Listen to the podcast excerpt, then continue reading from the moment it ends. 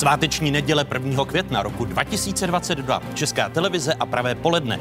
O jakých tématech se po dnešních otázkách začne mluvit? Nový komplex má ty nejlepší taktické a technické vlastnosti a dovede proniknout všemi soudobými protiraketovými systémy. Putin si hraje s jaderným tlačítkem, ale k rozkladu Evropy mu postačí plynový kohoutek. Jak dlouho si ještě budeme moci pustit plyn? Diskuze ministra průmyslu a obchodu Josefa Síkely, ex-ministra místo předsedy poslanecké sněmovny Karla Havlíčka a ekonoma, bankéře Jana Lučana. Putin může udělat komukoliv cokoliv, takže já si prostě myslím, že vláda by měla urychleně se snažit, abychom v zásobnicích prostě měli dostatek plynu. Česko v pasti. Proč je země závislá na ruském plynu a kdo před třemi lety nechal plavat náhradní variantu plynovodu? Další téma dnešních otázek. Rusko opravdu dělá zvěrstva a válečné zločiny v naší zemi, ale máme podporu celého civilizovaného světa. Kde je žalobce, je i soudce. Jenže v případě ruské agrese jak si vyník chybí. Ku podivu odmítá spolupracovat. Dá se dnes vůbec vymáhat mezinárodní spravedlnost? Diskuze právního filozofa Jiřího Přibáně a někdejší žalobkyně tribunálu v Hágu Anny Richterové. Vítejte a hezkou neděli vám všem divákům jedničky z Pravodajské 24 České televize. Vstupujete do jedinečného prostoru pro diskuzi. Putinova okupace Ukrajiny, den 67. Rusko podle ukrajinského generálního štábu posiluje invazní jednotky na jihu Ukrajiny. Zmíněné jednotky pokračují v ostřelování a leteckých náletech na Charkov. Ráno navštívila Kiev předsedkyně americké sněmovny reprezentantů Nancy Pelosiová. Při setkání s ukrajinským prezidentem Volodymyrem Zelenským poděkovala za boj, který Ukrajinci svádějí za svobodu. Za druhou frontovou linii označuje ruská propaganda závislost Evropy na dodávkách jejich energií. Ruská plynárenská společnost Gazprom ve středu zastavila dodávky plynu do Polska a do Bulharska. Své rozhodnutí odůvodnila tím, že místní plynárenské podniky odmítly za plyn zaplatit v rublech, jak požadovala Moskva. Panují obavy, že Rusko by mohlo stejným způsobem postupovat také vůči dalším členským zemím Evropské unie. Gazprom's announcement that it is unilaterally stopping gas deliveries to certain EU member states is another provocation from the Kremlin. But it comes as no surprise that the Kremlin uses fossil fuels to try to blackmail us. V pondělí mají o reakci na požadavky Moskvy jednat ministři energetiky zemí Evropské unie, včetně českého ministra Josefa Síkely. Prvními hosty dnešních otázek jsou právě ministr průmyslu a obchodu Josef Síkela. Vítejte. Krásný dobrý den. Vítám i místo předsedu poslanecké sněmovny, bývalého ministra průmyslu a obchodu, prvního místo předsedy hnutí. Ano, Karla Havlíčka. I vám přeji hezký dobrý den. Dobrý den a děkuji za pozvání. A hezké nedělní poledne přeji ekonomovi, bankéři, členovi představenstva ČSOB, který je zodpovědný za firmy. Jan Lučan, vítejte, hezký dobrý den. Dobrý den. Pane ministře, dodává Gazprom do České republiky, respektive dodavatele, kteří od Gazpromu berou plyn pro Českou republiku, neomezené dodávky? My nakupujeme plyn eh, od západoevropských eh, dodavatelů, respektive obchodníci v České republice nakupují eh, na západoevropských burzách.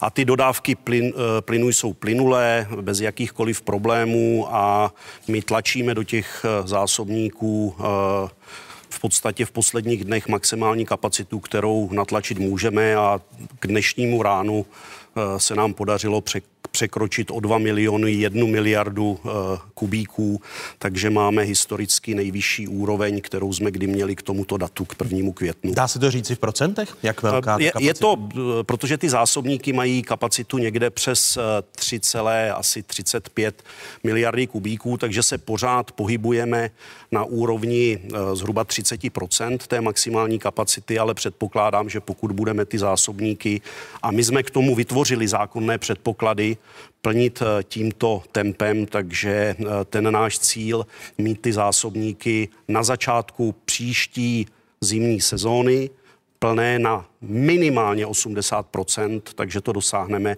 a myslím si, že do konce května zase eh, poměrně výrazně ty zásobníky, tu kapacitu navýšíme. Myslíte, že už budou z poloviny plné? Eh, když to půjde dobře, tak já bych chtěl, aby byly plné více než z poloviny. Eh, za jak pravděpodobné byste, pane ministře, označil možnost zastavení dodávek ruského plynu do Česka, protože Gazprom ujišťuje, že krom Polska a Bulharska jsou ty dodávky plynulé a nehodlá je přerušit? Tak eh, já vždycky říkám, že musíme doufat v to nejlepší a připravovat se na to nejhorší. Já si myslím, že to zastavení těch dodávek v, v nějaké době, že s ním musíme reálně počítat. Ať už dojde k zastavení dodávek ze strany Ruské federace, anebo ať už se pak Evropa, až se Evropa rozhodne a řekne prostě my chceme tu nezávislost na dodávkách z Ruské federace co nejvíce urychlit a vlastně jednostranně k tomu přistoupí, že ten plyn nebo, nebo ropu nebo další suroviny přestane nakupovat. Vy počítáte s tím, že Gazprom eh, přestane dodávat do Evropy? Já říkám, že to je situace, kterou nelze vyloučit. Za jak pravděpodobnou byste ji označil? Eh, podívejte se, máme co dočinění eh, s někým, kdo je nepředvídatelný. To znamená někdo, kdo hraje vlastně do určité míry už dnes vabank. Na druhé straně si musíme uvědomit, že Rusko je do určité míry ekonomicky závislé na platbách od svých odběratelů že porušení smluv může vyvolat vlastně další následné reakce ze stranu zabavování majetku, započítávání a tak dále. A že Rusko neumí v krátké době najít alternativní odbytiště ani pro ropu, ani pro plyn. Prostě takové množství přesměrovat někam jinam není možné z hlediska objemů, které by ti odběratelé mohli odebrat a dokonce ani z hlediska infrastruktury, kterou to Rusko má k dispozici. Eh, expremiér Andrej Babiš vás od 3. března opakovaně prostřednictvím sociálních sítí vyzýval, ať si pronajmete zásobníky od RVE a nakoupíte plyn do státních rezerv. To jsem citoval. Nestratil jste zbytečně, když teď mluvíte o tom, že zásobníky jsou plné k dnešnímu dni přibližně eh, na třetinu, že se vám podařilo ty zásobníky naplnit, tak nestratil jste zbytečně několik týdnů. Víte co, jak když na poslouchám... přípravu, můžu dokončit, na přípravu České republiky pro chvíle možného zastavení dodávek ruského plynu do Česka? Eh, já si myslím, že ne. A já, když poslouchám výroky pana expremiéra, tak jakoby mám pochybnosti, že se vyzná v komoditních burzách, dokonce jestli dokonce ví, že plyn se píše s tvrdým i. Jo, a, a to, tohle, že... tohle bohužel musím vytknout i tady panu bývalému ministrovi Havlíčkovi. Po y? Ne, to, že, to, že, to, že lžete. A, a já se to pokusím dokladovat na několika číslech. A, nejnižší stav zásobníků v letošním roce byl ke konci března, kde bylo nějakých 450 milionů v těch zásobnících, což je, což je úroveň, eh, která byla opravdu nízká, ale je to dáno proto, že z těch zásobníků se přes zimu těží. Ono to nejde, abyste zároveň těžil a zároveň do těch zásobníků vtláčel. To znamená, že v době, eh, tohle je graf, který ukazuje naplněnost, procentuální naplněnost zásobníků v rámci Evropy, v rámci 17 eh, zemí, které, které jsou součástí vlastně kteří jsou provozovateli té přepravní sítě a Česká republika byla k prvnímu čtvrtý poměrně vzadu. Čtvrtá od konce v tom vašem grafu, ano. Tak, Tohle je graf k pátku. Jo? To jsme tam měli nějakých 980 uh, uh, milionů kubíků. Jak jsem řekl, k dnešnímu dni uh, jsme, se, uh, jsme se posunuli přes miliardu. To znamená, že my jsme od vlastně od začátku uh, dubna natlačili do těch zásobníků více než 550 milionů kubíků i díky opatřením, které jsme přijali jako vláda a dohodám, které jsme. To znamená, když se podíváte na tu progresi plnění napříč Evropou, tak v tuto chvíli nikdo, nikdo v Evropě neplní zásobníky rychleji, než je plníme my. A... Ne, nezaspal jste tedy, protože když se podíváme na tweet Andreje Babiše, který eh, 31. března na Twitteru napsal, že jste se jako ministr průmyslu a obchodu, díváme se na ten tweet, konečně probudil. Konec citátu. Tak já nevím, já myslím, že jsem se probudil, já jsem se probudil 24.2. v Bruselu do velmi ošklivého rána, jo, do noční můry. Probudil jsem se do války a od té doby se snažím tyhle věci řešit, včetně včetně těch kostlivců eh, ve skříni, kteří, kterými nechal můj předchůdce. Tady vidíte, že eh, k 29.4., to znamená k loňskému roku stav zásobníků za pana Havlíčka a tady máte 29.4. tohoto roku, eh, to je těch 550 milionů, které jsme tam natlačili. Proč jste nechal kostlivce ve skříni, pane místo předsedo, svému nástupci, pane ministře? Já nevím, o jakých kostlivcích mluví, ale pojďme to vzít postupně. Srovnávat Rok 2021 jaro a 2022 je úplně irrelevantní. V té době nebyla válka. Co se týká těch eh, čísel, a my nevyčítáme samozřejmě vládě ani panu ministrovi to, že eh, se vyprodávají zásoby plynu přes zimu, to je naprosto logické. Před zimou byly plné z necelých 90%, po zimě jsou logicky vždycky menší. My vyčítáme, že se ztratily dva měsíce a že se mělo pracovat daleko dříve. A já to vysvětlím na pár číslech, podobně jako to vysvětloval pan ministr.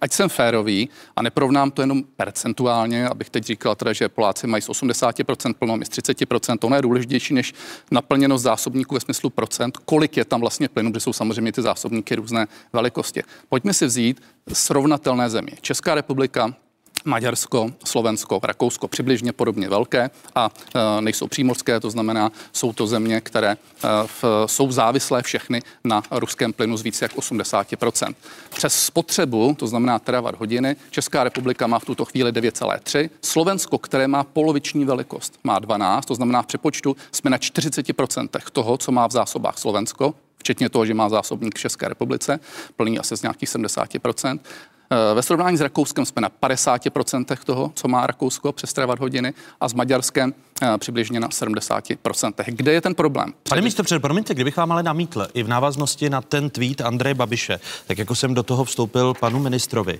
tak není problém, že ty zásobníky mělo Slovensko, Maďarsko plnější už předtím. To znamená, výchozí situace byla horší a vás, eh, konkrétně vás, jako ministra průmyslu a obchodu, v souvislosti právě s energetickými komoditami kritizoval eh, závěr nejvyššího kontrolního úřadu, zveřejněný loni v prosinci, kdy ku příkladu u ropy eh, je konstatováno, sta, zpráva státních hmotných rezerv disciplinovala od dubna 2017 do června 2021 nouzovými zásobami ropy a ropných produktů v nižší výši, než požadovala Evropská Evropská unie. To znamená, že jsme neplnili. Zpráva státních hmotných rezerv opakovaně zpracovala pro vládu návrhy na doplnění ropy nebo ropných produktů do státních hmotných rezerv, naposledy v souvislosti s nízkými cenami těchto komodit v roce 2020. Do doby ukončení kontroly NKU však nebylo učiněno strategické rozhodnutí, které by určilo konkrétní komoditu, ropu nebo ropný produkt vhodnou pro nákup vazbě na strategické priority České republiky v oblasti energetické bezpečnosti. Jinými slovy, že Josef Síkela zdědil nenaplněnou energetickou bezpečnost, což jste způsobil vy a vláda Andreje Babiše. Já nevím, jak jste na to přišel. No čtu, vy umíme číst. No dobře, ale musíte, musíme si to říct číselně. Eh, požadavky na ropu jsou 90 dní. My jsme je udržovali mezi 84 dny až 94 dny. To znamená, předávali jsme to vládě, bylo tam o 4 dny více, to znamená ještě více, než bylo požadováno. Eh, strategické zásoby plynu nikdy nebyly a já ani nevyčítám vládě v tuhle chvíli, že Eh, v, eh, to neměla v plánu. Já jí vyčítám to, že v momentě, kdy byla válka a kdy byl průšvih, se k tomu postavila velmi nečitelně. A jenom si pojďme zrekapitulovat. Znovu se ptám, nebylo zaděláno na ten problém, protože vy jste trestu hodně podceňovali energetickou bezpečnost Ale jak? republiky. My jsme předávali vládě a bylo tam 90% zásob plynu. A nechte mi prosím ještě domluvit jednu věc. Eh, na začátku března, když už bylo jasné, že je průšvih, tak přišlo ministerstvo průmyslu a obchodu na vládu s tím, že se doplní zásoby plynu přes zprávu hmotných rezerv. Vláda to schodila ze stolu, tehdy ministerstvo průmyslu na to řeklo, že se bude prosazovat společná strategie společných nákupů s unijními zeměmi. Eh, šetřilo se jinými slovy. Za další, od té doby se měly zvýšit bezpečnostní zásoby u obchodníků, protože samozřejmě ty zásoby jsou obchodníků ze 30% na 45%. Ani toto vláda neudělala, protože by samozřejmě musela zamotivovat ty obchodníky a garantovat jí cenu. Jinými slovy, zase se šetřilo.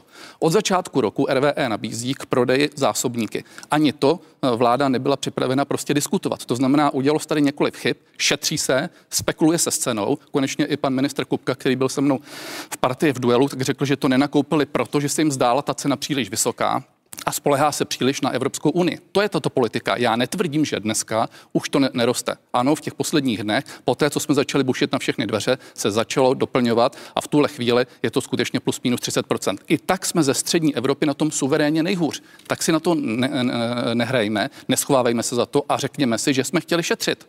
Stručná reakce Josefa Síkely. Ne stručná. Já se omlouvám, ale na tohle se nedá reagovat stručně. A já mám na pana Havlíčka dvě prozby. Jo, tu první řeknu hned a tu druhou, až dokončím tu tezi. Jo. Přestaňte lhát, pane Havlíčku. Já říkám Ale, čísla. Ne, já vám, já vám ukážu čísla. Jo? Tak to první číslo je, že vy říkáte, že jste nám předali zásobníky 17.12. je den mého nástupu do funkce. Tady z tohohle grafu je jasně vidět, že to byly historicky nejnižší zásoby za posledních několik let, se, který, se kterými jste mi to předával. V době, a já chápu, že v té době ještě Putin neútočil, ale měl už jakoby vojska na hranicích s Běloruskem, kdy nás všechny tajné služby upozorňovaly, že válka hrozí. A teď prosím pěkně k těm nákupům do těch státních hmotných rezerv. No. Já jsem si tady našel citace uh, vašeho vůdce, pana Andreje Babiše, jo, který mě vyzýval 4.3. Vyzval jsem vládu, ať si pronajme zásobníky od RVE a nakoupí plyn do státních hmotných rezerv. A urgoval jsem to 7.3. a 28.3. v Čau lidi. Ano, to je to, co jsem zmínil, že to bylo historicky uh, nejnižší množství v zásobnicích, protože se ještě těžilo. V té době byly extrémně volatilní ceny, uh, kdy ty ceny dokonce dosahovaly až přes 200 euro. Takže jinak k tomu, jak vy říkáte, že my jsme nenakoupili, protože byly vysoké ceny. Ne. Eh, já jsem byl na vládě s tím, že jsem si chtěl nechat schválit eh, nákup do státních hmotných rezerv, nějaký rámcový, abych jakoby v ten pravý moment eh, mohl nakoupit. Ale protože ta informace, že s tím materiálem jdeme do vlády unikla, tak jsem ji nechal stáhnout. A nechal jsem si v režimu, aby mi to neuniklo, protože je to cenotvorná věc. Ty, ty, ty ceny na tom trhu plynu se mění každou hodinu. Takže jsem si nechal 6.4. jsem si nechal schválit nový záměr v režimu a já už jsem, pane Havlíčku, ty záso, zásoby do toho, eh, ten plyn do těch hmotných státních rezerv nakoupil. A ušetřil jsem této zemi, daňovým poplatníkům, státnímu rozpočtu, oproti okamžiku, kdy vy jste mě vyzývali, abych nakoupil 4 miliardy korun. 4 miliardy korun jsem ušetřil jenom na tom, že jsem neposlouchal vaše knížecí rady a vaše hysterické výzvy někde přes Twitter a někde v tisku. A proto moje druhá prozba. Prosím vás, už mi neraďte. Já když budu potřebovat poradit, já půjdu za odborníky a to vy nejste. A vaše soukromé názory mě taky nezajímají, pane ministře, protože pane, pane, pane, pane, pane ministře, méně, méně emocí, méně hysterie. Promiňte, pánové, se čísel, aby, aby, čtyři aby dostal slovo miliardy korun. 4 držme miliardy se, korun. Držme se čísel, takže jste nejhorší z celé střední východní Evropy. Takže jste ušetřil 4 miliardy korun. Eh, reakce odborníka. Když se podíváte, Jane Lučané, protože eh, podle potravinářské komory může případný výpadek dodávek ruského plynu do Česka ohrozit výrobu potravin, především pečiva masa. Svaz průmyslu a dopravy zase varuje před ekonomickým zpomalením. Máte propočítáno jako bankéři eh, případné důsledky energetické krize a eh, nezanedbal tady stát v těch uplynulých letech právě energetickou bezpečnost? Hmm. Eh, já nebudu kritizovat současnou ani předchozí vládu za to, jaký je stav v zásobnicích. Já si myslím, že je správné je snažit se maximálně naplnit, jak to jde. Ten plyn taky není v dispozici vždy a ne za nejlepší Přesně cenu, tak. ale Myslím si, že tady ta věc je jasná. Co je důležitější, je se zamyslet nad tím opravdu nad plynovou bezpečností České republiky. A tady to ani není otázka, jak si, jestli zaspala česká vláda, ať už kterákoliv, ale tak trochu celá Evropa. Eh, my jsme se nechali ukolébat v tom, že plyn teče, eh, ačkoliv po roce minimálně 2014 eh, se celá Evropa nad tím měla výrazně zamyslet a začít řešit otázku, jak se postupně zbavovat ruského plynu. Ruský plyn sice teče, ale je to vlastně plyn od dodavatele, který je velice jaksi nestabilní. Pokud si jakýkoliv zboží nebo službu kupujete od někoho, kdo vám každý druhý den vyhrožuje, že vám to přestane dodávat, tak je logické se zamyslet nad alternativními zdroji. E, myslím si, že je dobře, že konečně teď Evropa uvažuje tímto způsobem. Ono konec konců některé aktivity, které v minulosti byly spíš z hlediska klimatických, Green Deal a podobně, ono možná, kdyby se staly před deseti lety, tak jsme trošku jiné e, situaci, to ale nevadí. Teď je důležité se podívat na, abych řekl, ekonomický zájem České republiky a to je jako snížení závislosti na něčem, co se dováží z ekonomicky a politicky nestabilních zemí. Kdyby, kdybych ale zůstal u té původní otázky, mm-hmm. když mhm. se podíváme na vývoj ano. cen plynu, to zanedbání není trestuhodné, protože nás víc stojí a bolí, finančně bolí Evropu, když se podíváme, eh, jak opět cena plynu tento týden stoupala, zvyšovat se začala v úterý, kdy Gazprom avizoval, že od středy přestane dodávat plyn do Polska, mm-hmm. Bulharska, co jsem zmínil. Protože Polsko a Bulharsko jejich dodavatele odmítli za surovinu platit v rublech, eh, jak Moskva požaduje. Cena plynu výrazně hmm. vzrostla na začátku ruské invaze na Ukrajinu, to vidíme. Nad 200 eur za megawatt hodinu se dostala začátkem března, kdy Rusko poprvé pohrozilo přerušením dodávek plynu, stoupla také 23. března. Jako opět vidíme na grafu, kdy Rusko oznámilo, že požaduje platby za plyn hmm. v rublech, ne v eurech, jak stanoví platné smlouvy. Eh, podle vás dosáhly ceny plynu už svých maxim? Eh, kdybychom se koukali čistě na tržní data, tak dosáhly, protože vidíme, že ty forwardové ceny eh, plynu za nějaký rok a půl, dva směřují dolů, ale jako ty nezahrnují to riziko, jestli ten plyn vůbec bude. Protože když něco není, tak jeho cena jako je iluzorní. A myslím si, že všichni jsme trochu žili v takovém bludu ohledně fungování cen plynu na evropském trhu, kdy Rusko nás postupně manipulovalo do situace, že prodávalo pouze dlouhé kontrakty a odmítalo prodávat takzvané krátké kontrakty, na kterých by se mohly nakupovat ty výkyvy e, poptávky po plynu. To znamená, že jaksi absolutní nedostatek těchto krátkých kontraktů, kontraktů vedl k tomu, že plyn je 8 až 10 krát dražší, než byl. E, z části je to přirozené, protože po covidové pandemii globálně celý svět oživil.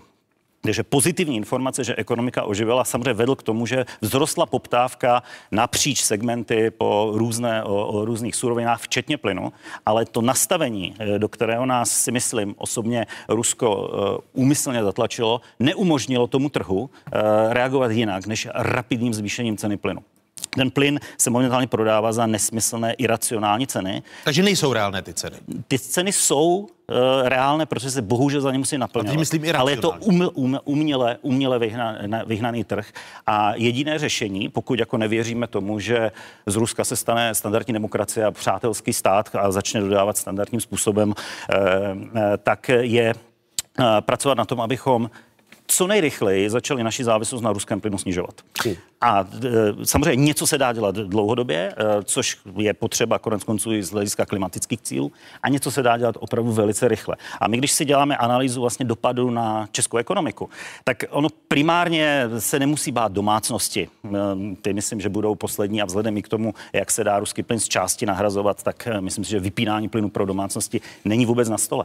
Ne, Ale... Není na stole, pane ministře, stručná reakce? Vypínání, vypínání plynu pro domácnosti není, není vůbec na stole. Jo. Ne, to, to, to, je, to je prostě... Ne, to, to... Myslím, že na tom se shodnou odborníci politici. A ani pro nemocnice, ani tak. pro kritickou infrastrukturu, protože v tom množství, které potřebujeme, ten plyn vždycky budeme mít, protože už dnes máme zajištěny i alternativní dodávky. Co je ale problém je, že česká ekonomika, český průmysl je výrazně závislý v některých odvětvích, a to jsou takové typicky tradiční české odvětví, na význa, eh, výrazné potřebě plynu. Ať už jsou to hutnictví, eh, sklářství, chemický průmysl. Eh, a my si nemůžeme úplně dovolit vypnout. A kdyby zítra přestal téct ruský plyn, tak jsme reálně v situaci, že řadu těchto podniků bychom museli vypnout s obrovskými ekonomickými dopady pro Českou republiku. Proto když před eh, dvěma týdny Evropská komise zveřejnila jakýsi plán, jak se zbavit dvou třetin ruského plynu do konce tohoto roku a celého do nějakých pěti let. Eh, tam jsou velice dobré eh, položky a je důležité, abychom si my v České republice rozpracovali, vytvořili jakýsi jako národní plán, který tedy silně závisí na naší spolupráci s Evropskou unii. Myslím si, že tentokrát, a myslím, že Václav, jste to měl v poutávce, jestli jako plyn rozdělí Evropskou unii. Já si myslím, že tady je jako příležitost pro Evropskou unii ukázat, že dokáže fungovat eh, jako ekonomický celek, protože eh, alternativy, eh, některé alternativy naprosto vyžadují spolupráci v Evropské unii. Ať už je to dovoz skapalněného plynu a posílání trubkami, které v současnosti existují, nebo výrazné urychlení nahražování plynu v těch částech ekonomiky, kde to jde, abychom měli pro ty části ekonomiky, kde to nejde, ten plyn. To znamená, pokud ve sklářství téměř si neumíme představit fungování bez plynu, tak je dobré se podívat, kde všude v současnosti máme plyn a můžeme ho v některých případech ještě do konce tohoto roku eh, nahradit eh, tepelnými čerpadly a tak dále. Nicméně bych si dovolil říct, že eh, některé ty věci vyžadují téměř, bych řekl, válečnou ekonomiku z pohledu toho, jak rychle některé věci musíme udělat. Je, jestli dovolíte, vstoupím do řeči, abychom si rozebrali hmm. ty jednotlivé otázky. Eh, pane ministře, Svaz průmyslu a dopravy říká, že by také od vašeho ministerstva chtěl transparentnější postup. V případě, že by jste musel regulovat dodávky plynu pro velké firmy, vy máte připravený plán, která odvětví budete, protože ku příkladu velkým odběratelem plynu je ČES, který kupuje od, Gaz, od Gazpromu napřímo a máme plynové elektrárny, které mohou spotřebovávat až desetinu eh, spotřeby České republiky plynu. Eh, máte vy scénář, které provozy v jakém pořadí byste vypínal? Eh, samozřejmě, že ten scénář máme, jo, ale celému tomu scénáři předcházejí pak ještě dvě výzvy. Já se k tomu dostanu. Tím prvním krokem je vlastně plnění zásobníků. To je to, co děláme vlastně v tuto chvíli na, eh, řekněme, skoro na možných kapacitách v okamžiku, kdy ten, kdy ten plyn je tak vlastně do těch zásobníků tlačíme. Ten plyn, který je dnes v zásobnicích, to není ten plyn, který je součástí státních hmotných rezerv, ten se tam bude teprve dotlačovat, ale ten je nakoupený. Kolik bude tedy, když jste říkal, že jste koupil státním hmotným rezervám a ušetřil 4 miliardy? Kolik plynu budou mít já, já, vám, já, vám, já vám to číslo neřeknu. Já se omlouvám, ale to číslo vám neřeknu. Ta, ta, ta transakce byla schvalovaná v režimu a chci jenom říct, že tento plyn, který jsme nakoupili do státních hmotných rezerv, jo, a který je, řekněme, v desítkách až stovkách milionů kubíků, je plyn, který nebude určen pro trh.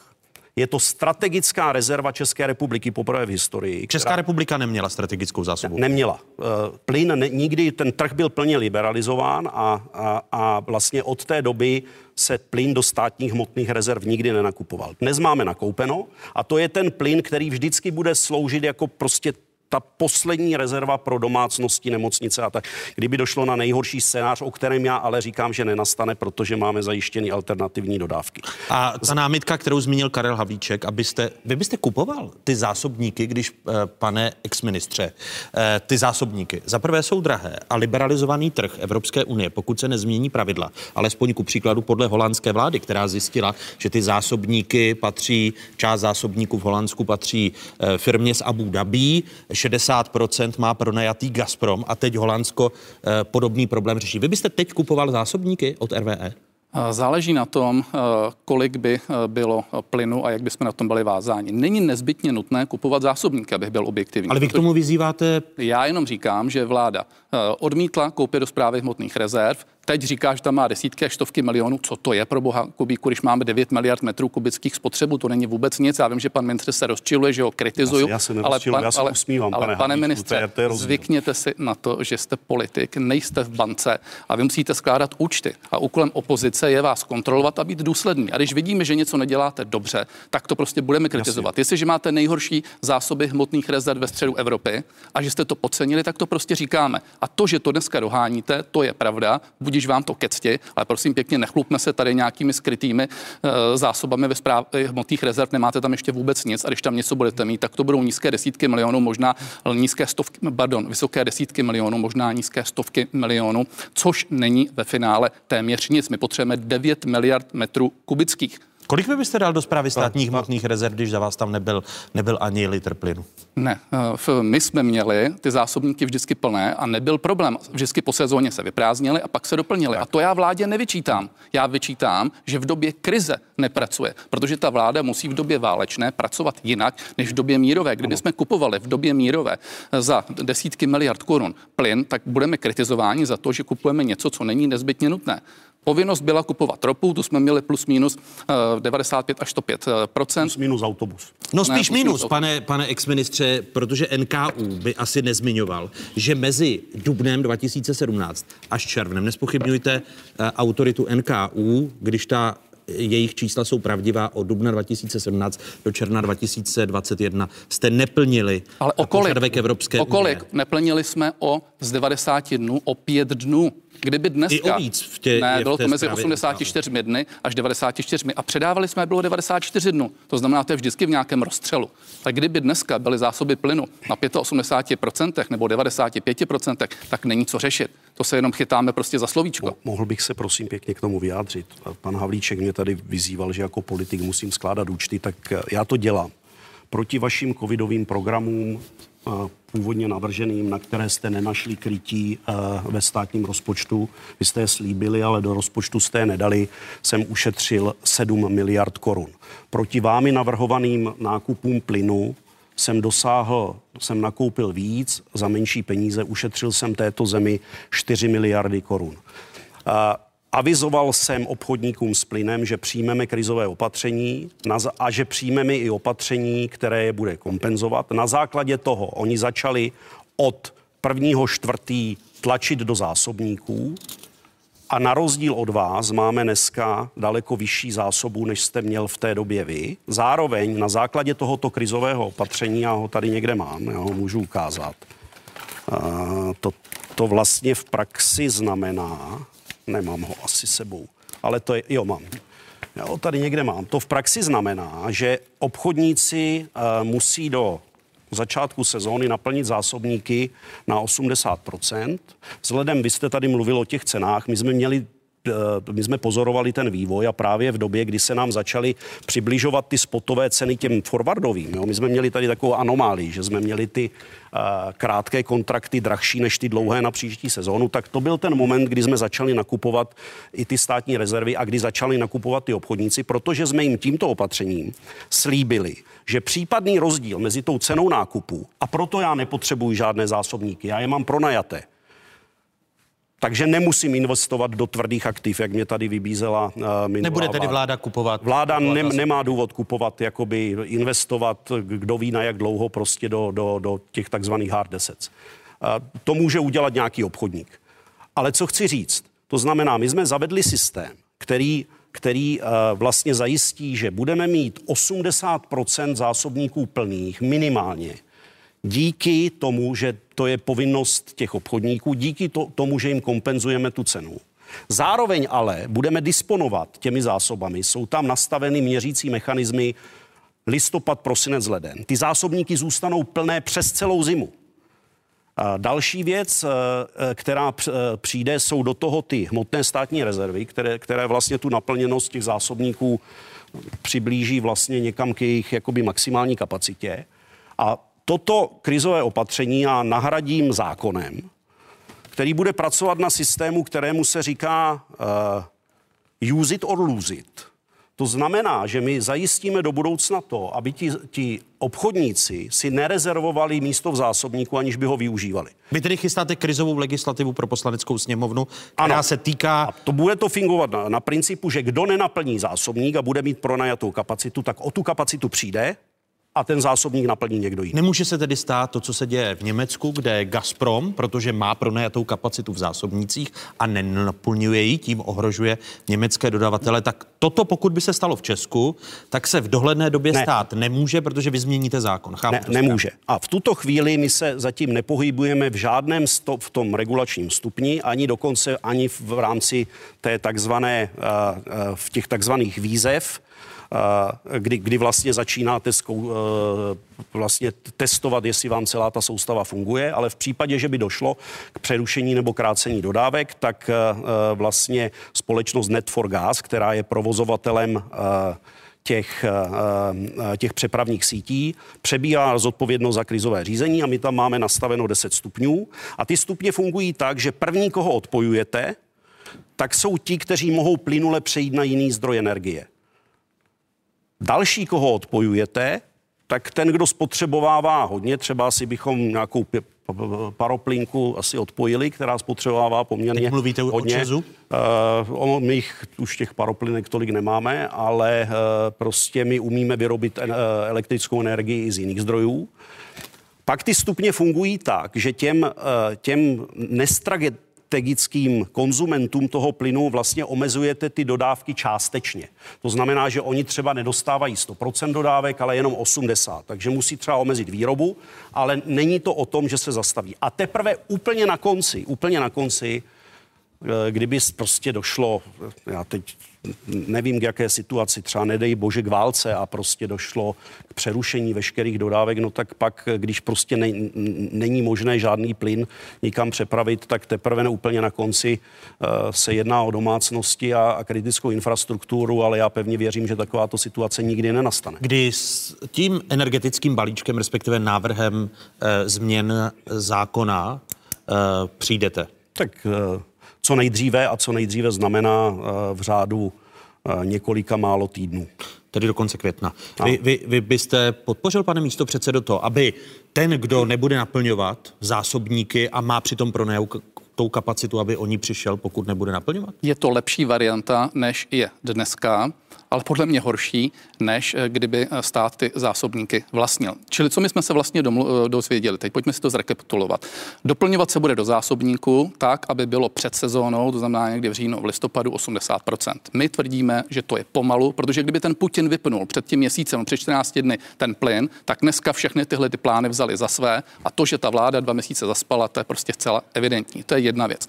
Druhá věc je ta, že jsme se dozvěděli, že i když RVE nabízí zásobníky k prodeji, což tady nikdy historicky nebylo. Oni nabízí proto, protože odchází z České republiky.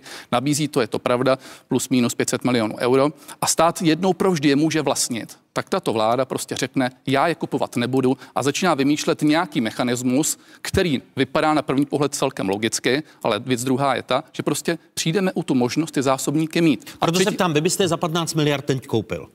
Já bych to velmi zvažoval. A je to 500 milionů euro, možná by se dalo osmluvat něco méně, to je nějaká obchodní taktika, to teď nedokážu říct, ale byl by to zřejmě někde kolem 10 Vy miliard. Vyčítáte vládě, že nechce koupit a sám říkáte, že byste zvažoval. Já bych Koupili zvažoval jste je nebo ne? Podle ceny bychom se dívali, ale podle mého názoru nastala vhodná doba k tomu, aby se ty zásobníky koupily. Ale to je otázka nějaký taktiky jednání, záleží na tom, za kolik by to ve finále bylo. Ale myslím si, že by se to dalo koupit. Tak druhá věc. A třetí věc ještě, to, by se na to zeptal, tak eh, plán na to, koho by se to dotklo ve smyslu průmyslu a tak dále, tady žádný není, pane ministře. Ten svaz průmyslu vás vyzýví, vyzývá naprosto oprávněně, protože vy tady mluvíte o regulačních stupních, o tom, že by se případně průmysl odpojoval a neví vůbec nikdo, kdo by se odpojil, v jaký fázi by se odpojil, jak by se to kompenzovalo, protože jestliže někoho odpojím, tak to taky znamená připravit nějaké kompenzace. A když už jsme u těch kompenzací, které jste spustil 6 měsíců poté, co my jsme připravili ty covidové a říkáte, že jste ušetřil několik miliard, ty jste ale ušetřil na čem? No na těch firmách. Vy jste odrbal ty firmy.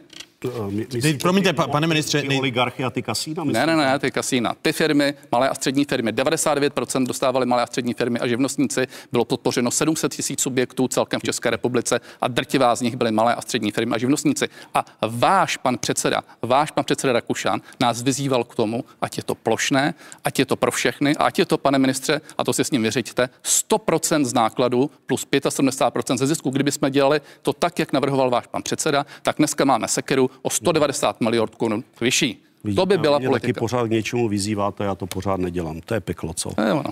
Eh, Možná, kdybyste, kdybyste to dělal, kupoval tak... zásobníky a nelučané, eh, dává smysl, aby stát kupoval zásobníky za nějakých 15 miliard, nebo... Já bych je pronajal na pět let. Pro stát. Pro stát. Takže dlouhodobější kontrakt ale nekupoval byste. Já mám pro vás ještě lepší variantu. Jakou? Víte, když si koupíte ty zásobníky, ty, co jsou u nás, tak oni vám vlastně k ničemu nic ne, moc nejsou, protože vy nemůžete disponovat tou kapacitou. Hmm. Jo, vy vlastně se musíte chovat jako obchodník. To znamená, abych spíš navrhoval, aby ten zásobník koupil nějaký obchodník. Nějak, například nějaká firma pod eh, vlivem státu, která může fungovat jako obchodník, a já osobně bych a si... o tom, o tom uvažujete vždyť vy některé a já firmy, osobně ano, bych si průmysl... třeba pronajal na pět let nějakou kapacitu v nějakém NLG terminálu. Protože ten NLG terminál, pane Havlíčku, se na rozdíl od těch zásobníků liší v tom, že tam, když si pronajmete nějakou kapacitu, tak ji můžete volně disponovat a nemusíte být obchodník. A, a řekněme třeba, že pracuji teď na tom, že si takovou tu kapacitu, včetně kapacitu na tankéru, na NLG plyn Česká republika pronajme. A to, to byste musel ale posílit třeba uh, a dát zadání, napadá mě Čepro? Čepro by byl ten obchodník?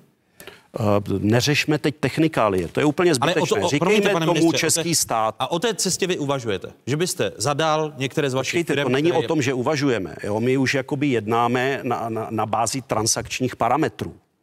Jo, ale zase se velmi omlouvám. Tohle jsou cenotvorné informace, kde i my máme s našimi partnery, se kterými jednáme dohody, že prostě o tom budeme mluvit až v okamžiku, kdy se prostě, a vy to znáte, vy jste bankéř, prostě to jsou tak citlivé informace, které vám tu transakci, pokud uniknou, prostě mohou ovlivnit. Takže nechte nás pracovat. Jo, my pracujeme prostě ve prospěch e, této země a lidí v této zemi. A snažíme se dohnat nejrychleji to, čem vy jste neudělali nic. Za vaší vlády se energetická bezpečnost této země ne, ne že zlepšila nebo zůstala stejná, ona se zhoršila. Za vaší vlády se závislost na dodávkách energií z Ruska jenom zvýšila. A vy jste řekl ještě jednu věc, že co kdyby ten Putil vypnul ten plyn ze dne na den. Víte co? To jediný, komu se stává, že se jednoho dne ráno probudí a má 900 tisíc klientů v DPI, to jste vy. Nám se takovéhle věci nestávají. My vždycky známe ty milníky, kdy se ten plyn může zastavit a kdy se nezastaví. To znamená, že my tu situaci monitorujeme několikrát denně a vždycky víme, kdy přichází ty kritické momenty. To znamená, to, co se děje, Aby se tedy nestalo to, se co... děje podle plánu. A to vtláčení do těch zásobníků má nějakou technickou kapacitu. A ta technická kapacita je někde na úrovni 47-48 milionů kubíků za den. Prostě a tak to je a rychlejc tam nevtlačíte a jak už jsem řekl, není možné vtláčet a zároveň čerpat. To znamená, my jsme museli počkat, než se dočerpá, teprve pak jsme Pojďme, mohli se, začít pojďme se vtláčet. posunout. Ruská propaganda mluví o evropské energetické krizi jako o druhé frontě války. Stačí si na pár chvil pustit ruskou státní televizi. Ну а теперь срочные новости с газового фронта, который давайте уже называть вторым фронтом. Из-за российского газа в Европе случился раскол. По сообщению агентства Bloomberg, которое не сильно любит Россию, сегодня 10 европейских покупателей российского газа открыли тайком спецсчета в «Газпромбанке». Ну, то есть, по логике Урсулы фон дер Ляйен, поддались шантажу. Чуть позже появилась информация, что четыре государства европейских уже платят рублями. Но польские русофобы оказались хитры. На выдумку по украинской схеме получают газ из России обратным реверсом из Германии. Около 30 миллионов кубометров в сутки, сообщает нам «Газпром». Мерзнуть за Украину они не хотят, как и остальная Европа. Точно не хочет. Крупнейшие энергетические компании Германии, Австрии, Венгрии, Словакии готовятся открыть рублевые счета в «Газпромбанке» в Швейцарии. Eh, Jane Lučané, řečeno slovy ruské propagandy, neprohrává Unie na té druhé válečné frontě? Uh, doufám, že neprohraje. Uh, Když se podíváme na aktuální strategie Evropské komise a popravdě i některé předchozí, které celkem teď dostávají jiný rozměr, tak uh, Evropská unie může prokázat, že dokáže uh, koordinovaným způsobem a samozřejmě i prostředkem zdrojů Evropské unie výrazně omezit svou závislost na dovozu surovin a teď mluvím široce surovin z politicky nestabilních, nestabilních zemí. A myslím, že aktuální plán Evropské komise, který je zatím, zatím samozřejmě velice high level a musí být roz, rozpracován do detailů, jako uh, dává šanci na to, že Evropská komise, Evropská unie tuto válku může vyhrát. Eh, Když mluvíte o té závislosti, Česká republika patří k zemím extrémně závislým na zemním plynu. Mapa ukazuje, když se na ní podíváme, nejvýznamnější plynovody vedoucí do Evropy a jaká je závislost evropských zemí na ruském plynu. Eh, Ku příkladu v České republice téměř stoprocentní, podobně jako Česko je na tom Slovensko, Rakousko nebo Maďarsko, ale také Finsko, už vidíme mapu. V Německu, Polsku, Švédsku se ruský plyn podílí na spotřebě eh, přibližně 50 až 75 Bývalou vládu Andreje Babiše ohledně nebezpečí závislosti na ruském plynu varoval v roce 2018 tehdejší ministr energetiky Rick Perry.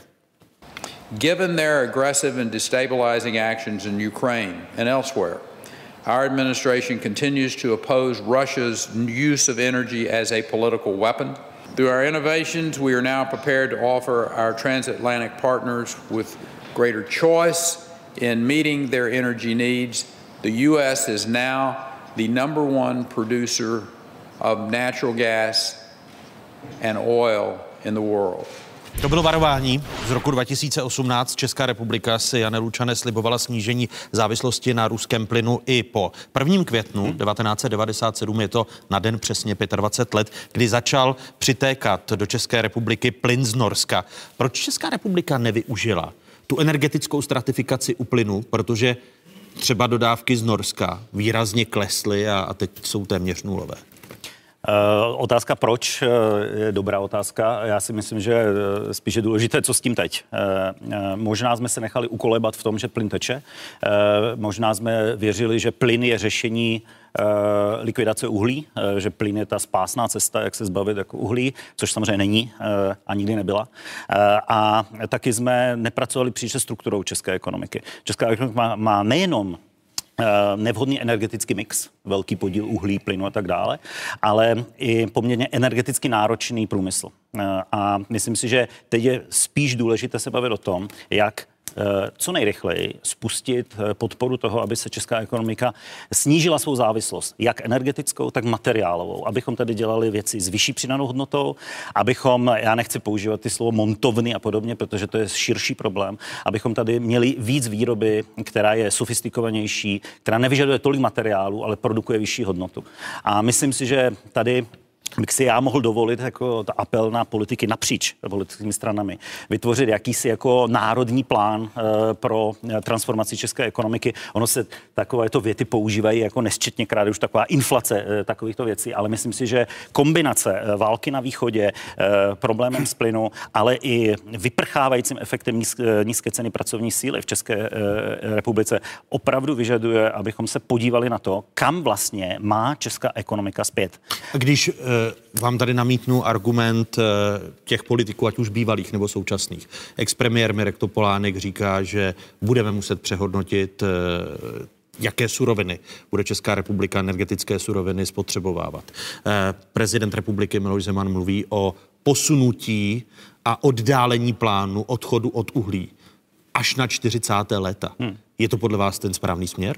To určitě není správný směr. Uhlí, uhlí je mm, v podstatě mrtvé, jako ten horizont toho uhlí je v řádu jednotek let. Ne, ani ani po válce let. na Ukrajině? Eh, ani po válce na Ukrajině, protože my se musíme podívat na ten energetický mix jako celek. Eh, eh, my bychom měli urychlit budování alternativních zdrojů, které se dají budovat, a dají se budovat i poměrně rychle. Zase je příležitost pro politickou reprezentaci urychlit některé schvalovací procesy. Když fabrika chce mít na střeše fotovoltaiku, aby povolování na to netrvalo rok a půl, ale týden a podobně. Teď trošku to skválně přeháním, ale proč ne týden? Eh, abychom eh, se podívali na to, kolik té elektřiny vlastně vyrábíme. Pořád vyrábíme víc, než potřebováváme. To znamená, že že zase je příležitost pro to vypínat některé zdroje a nahrazovat ty plynové jinými. Já si nemyslím, že elektřina je ten problém. Uh, plyn uh, uh, ovlivňuje cenu elektřiny, což je popravdě jeden jako z neúplně inteligentních způsobů, jak funguje trh elektřiny, že je navázán na cenu plynu. Ale plynu je potřeba se zbavit výrazně, pokud jde o energetický plyn.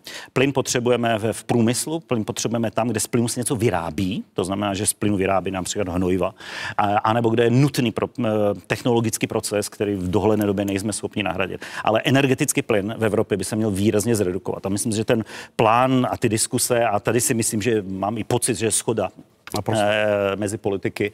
E, jednak posílit jádro, jasně říct, že jádro je, je, je cesta, kterou e, získáme jakousi páteřní část elektřiny a výrazně urychlit budování alternativních zdrojů a samozřejmě jako úložiště energie, což nejsou jenom nutně baterky, ale jako začít masivně stavět generátory na výrobu vodíků, které dokážou vyvažovat ty sinusoidy v produkci alternativních zdrojů, typicky fotovoltaik.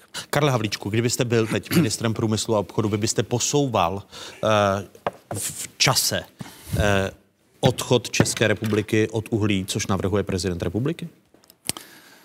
My si musíme uvědomit, že to není o tom, co chceme, ale o tom, jak rychle vybudujeme alternativní zdroje.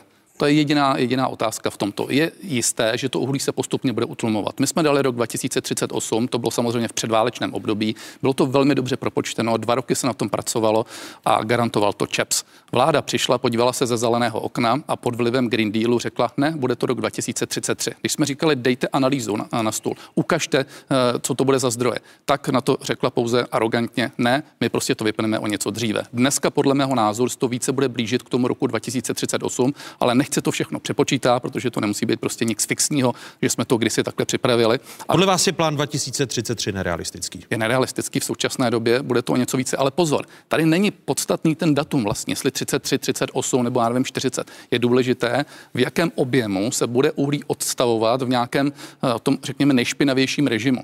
A to jsme plánovali, že bude od roku 25 do roku 30. Jestli poté budeme mít třeba ledvice, které pojedou ještě, já nevím, do roku 35 nebo 40, tak se v zásadě nestane vůbec nic nějakým CO2, i když teoreticky to může svítit, že to bude eh, vypnuté až někdy v roce 2038 nebo 2040. A co se týká té závislosti a ta odpověď na to Norsko, no ta je hrozně jednoduchá. My neurčujeme Česká republika naší závislost na tom či onom dodavateli plynu.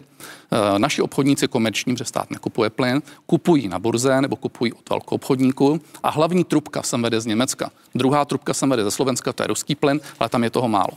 A ta opal trubka, čili ta německá trubka, byla historicky, eh, do ní byly napojeny trubky Jamal, což je Rusko, norská trubka, případně Holandsko a tak dále. Takže logicky v té době se kupovalo více té směsky, protože my nevíme, jaká molekula sem přijde, i z těch zemí, jako byl třeba Holandsko nebo Norsko. Jenomže pak přišel Nord Stream 1, což bylo v roce 2011, přebylo se to a do těch německých trubek se začal vtlačovat zejména ruský plyn. Tím pádem země, jako je Česká republika, jako je Maďarsko, Rakousko, Slovensko, jsou dneska z více jak 80% závislí na ruském plynu, aniž by to určovali, aniž by to chtěli. To je důležité sdělit v tomto. Na tom nenese chybu ani naše vláda, ani předcházející vláda. To je prostě realita. A ještě si uvědomme jednu věc. To není jenom německá záležitost, jak se dneska skloňuje a to Německo se staví ke zdi. Podívejme se, že se měl budovat Nord Stream 1, ten se vybudoval, pak Nord Stream 2, připustme, že to byla německá záležitost, dalších 55 miliard metrů kubických z Ruska, že se uvažovalo o South Streamu, ten se nakonec zrušil, ale nahradil se čím? Turk Streamem, no což je zase ruský plyn. Nabuko, které se mělo jít ze spoda, což byl azerbajdžánský plyn. To Evropa taky zapíchla. To znamená, Evropa se vytvořila uh, silnou závislost na ruském plynu. A my jsme j k tomu, toho, promiňte, ale my jsme k tomu podávali, po, pomáhali. Když se, když se podíváme na, na záměr, uh, že se mluvilo o plynovodu, který by vedl z, pl, z Polska do Rakouska, kde se mohla posílit i nezávislost na ruském plynu, ku příklad uh, ten norský plyn a pak LNG, terminály v Polsku, plynové spojení Stork 2 jak se tomu říká, mělo propojit českou plynovou soustavu s polskou. Plynovod Baci měl být součástí evropského severojižního plynového koridoru a navazoval na rakouskou plynovou síť. Už to, už to tady vidíme. Oba plynovody měly v Česku navázat na plynovod Moravia, který se eh, po letech rozjel loni na jaře a má zvýšit kapacitu pro přepravu plynu z jihu Moravy k zákazníkům na střední a severní Moravě.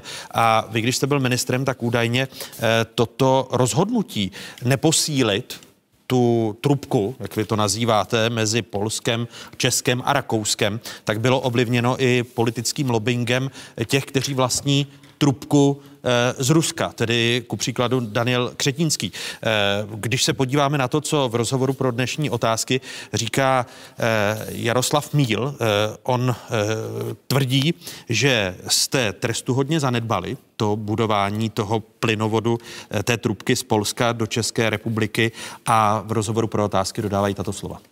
Bohužel v tom roce 18 vlastně ten stát nedokázal zajistit žádnou podporu pro realizaci tohoto projektu.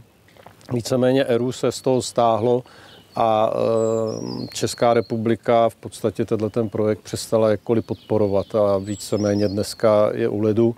Pokud se podaří jej znovu obnovit, bylo by to víc jak dobře, protože z hlediska strategické bezpečnosti, energetické bezpečnosti a vůbec toho, jak se ten, ta Evropa vyvíjí, se bez toho propojení sever neobejdeme. Slova Jaroslava Míla pro dnešní otázky. Proč jste to podcenili a už tady mohla trubka uh, být položená v zemi? Pan Míl si mohl aspoň ověřit některé informace, ale opět, tak jako to u něj bývá zvykem, se mílí.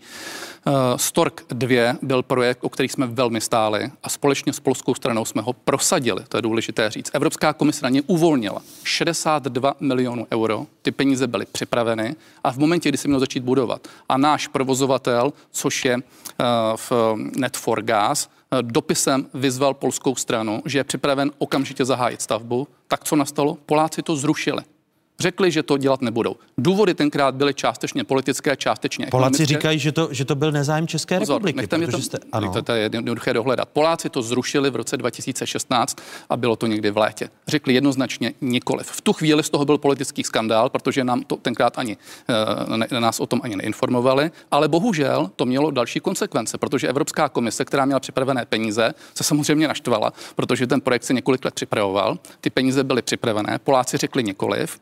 Takže v další fázi, bohužel, Evropská komise i přes naléhání České republiky, protože my jsme o to stáli a chtěli jsme Morávii vybudovat, ale bohužel nemůžeme, pokud nemáme polskou trubku, tak je nedala na seznam prioritních strategických projektů a zamázla to definitivně v roce 2019. Je doložitelné to, že jsme o to měli zájem, ale samozřejmě pokud Poláci řeknou, že nikoliv, tak co chceme budovat? A Poláci zase říkají, že jste to byli vy. Pa, pane No ministře, teď, teď- teď teď, teď Poláky, ale teď tomu, teď tomu nerozumím, protože Poláci teď eh, v souvislosti i s novou vládou říkají, že pokud má česká vláda zase o tom zájem, jak tvrdí pan eh, premiér Fiala, takže se, te, že se bude ten No, projekt protože je jiná doba samozřejmě a oni na to samozřejmě doplatili, protože udělali obrovskou chybu tím, že to odmítli. Odmítli to proč? No odmítli to proto, že v té době se budoval Nord Stream 2, byl dobudován Nord Stream 1, oni si rychle dopočetli to, že by se do těch trubek mohl vstlačovat i právě eh, ruský plyn. To byl důvod, proč to Poláci tenkrát zapíchli. A je to doložitelné. Já- By, by, byl, bylo to tedy Polsko? co, já jako odpovím velmi obecně. Ano. Jo. Ta první věc je, já se řídím heslem voják se stará, voják má. To znamená, kdyby jakoby česká vláda na tom zájem měla. A je tady spousta logických vysvětlení, proč na to česká vláda a někteří další takzvaní stakeholdři na tom zájem neměli. Prostě kdyby ten zájem byl, protože kdo chce, hledá jak. Kdo nechce, vysvětluje proč. A prostě já jenom opakuji tu tezi, že tato vláda, vláda pana bývalého premiéra Babiše pod vedením eh, Ministerstva průmyslu a obchodu panem Havlíčkem pro energetickou bezpečnost této země neudělala vůbec nic. Nula. Jo, pana Havlíčka si budeme pamatovat jako člověka, který ještě někdy 28. března 21 eh, běhal s tričkem Rozatomu, mlával vla- vla- eh, vlaječkou Ruské federace a plakal, jaká je to škoda, že tak významnou firmu jako Rozatom nemůžeme pozvat prostě do A tendru. promiňte, a vás si, My- pane ministře, my- budeme pamatovat jak? Když Já- se já podíváme doufám, na že- ten, Já na si, ten pane stork, ministře, pamatovat nebudeme vůbec. Tak to uvidíme, pane Havlíčku, to ukáže budoucnost. Protože jste neudělal vůbec my nic. v tuto chvíli- Vůbec nic, jenom tuto- kritizujete, neudělal jste vůbec nic. Jasně. Eh, na- Například eh, zákony, které vy jste neměli, hmotné státní rezervy, které vy jste neměli, naplněné zásobníky, které vy jste neměli. Ale to je jedno. Já Vás se si budeme, bude se, nebudu- bude se, budeme si vás pamatovat, My- že my Stork tuto- 2 my- my v bude chvíli- budován a kdy co? případně Te- bude Teď spuštěn, je to přesně o tom, zajistit infrastrukturu, která chybí. Jo, to, je, to je prostě první krok. Já jsem se sešel eh, s Brunom Le- eh, Lemérem, eh, francouzským ministrem hospodářství a financí, s Robertem Hábekem, s Timmermansem, s, s panem Bretonem, s, s panem Reindersem, se všemi významnými eurokomisaři, s Dito Jorgensen, která je generální ředitelkou výboru pro energetiku. A to, co my teď řešíme, a já tam jezdím se stejnými tezemi. A naprosto souhlasím s vámi, že my máme dvě cesty. Ta jedna je zajištění stabilního energetického zdroje, který není závislý na permanentních dodávkách paliva a to je v tuto chvíli prostě zelená jaderná energie a co nejrychlejší urychlení vybudování obnovitelných zdrojů. První teze, s kterou já jednám v Evropě v podstatě poslední dobou na e, bázi v podstatě ka- každodenní je, my potřebujeme prostředky, které už dneska máme k dispozici, to znamená Národní plán obnovy, do určité míry realokovat. My potřebujeme prostě ty prostředky, které jsou k dispozici, použít, eh, použít eh, na, na to, co je teď akutně potřeba. Takže se bude měnit národní plán obnovy. Eh, tlačím na Evropskou komisi tak, aby nám umožnila některé změny. Jaké? Společně, tak, abychom je mohli eh, flexibilně použít na ty potřeby, například na ještě rychlejší vybudování eh, obnovitelných zdrojů, na snižování energetické náročnosti a tak dále. Další věc. Eh, Ta druhá věc je, pokud se bude jednat o nákupy plynu a pokud dojde k zastavení nákupů plynu, a tady se shodneme, bude mít Evropa plynový gap, bude mít nedostatek plynu. Protože mluvíme o, o nahrazení 155 miliard kubíků zemního plynu z Ruské federace. A já předpokládám, že ta moje teze, s kterou já tam jezdím, we have to share the pain, to znamená, jestliže budeme mít společné sankce, tak se musíme i o tu o ty následky, o tu bolest z těch sankcí rozdělit spravedlivě. A že není možné přijmout to, že pokud je Česko někde prostě na konci těch propojení, aby dostalo těch energetických dodávek méně. To znamená společné nákupy, podobný princip, jako to bylo u vakcín, a spravedlivá distribuce těch zdrojů. V tuto A promiňte, pane ministře, když se vrátím ještě k mapě plynovodu Stork 2 a, a Baci, bude se tedy budovat a má to smysl, když Jan Lučan, vy, vy byste to budoval, dává to smysl budovat další trubku, když tady Karel Havlíček pro nás lajky používá to, to laické označení, anebo když zbavíme výrobu závislosti na, na plynu a půjdeme, půjdeme jinými cestami energie, tak to ani nedává ekonomický smysl. My rozhodně budeme plyn potřebovat ještě desítky let. No. Jednak část domácností nedokážete předělat na vytápění jiné, ale hlavně, jak jsem řekl, je tady průmysl, který spotřebová plyn na výrobu něčeho. Ne na spalování a hřa, ohřívání něčeho, ale výrobu. chemická výroba, farmaceutická výroba následně vlastně. Jaksi, a vlastně i sofistikované výroby někde na začátku je nějaký zdroj uhlíku. To znamená, že trubku bychom, jak tady se používá, měli budovat samozřejmě. Já mám pocit, že pánové mají schodu. Jo? A já teda nevím, jako mm, s Poláky se nebavím tak intenzivně, kdo tam jak si, kdo kdy co říkal, ale teď je v zájmu České republiky mít trubku, která povede k terminálům LNG. Eh. Jestli do Polska nebo kam, do toho Polska se zdá, že je nejblíž.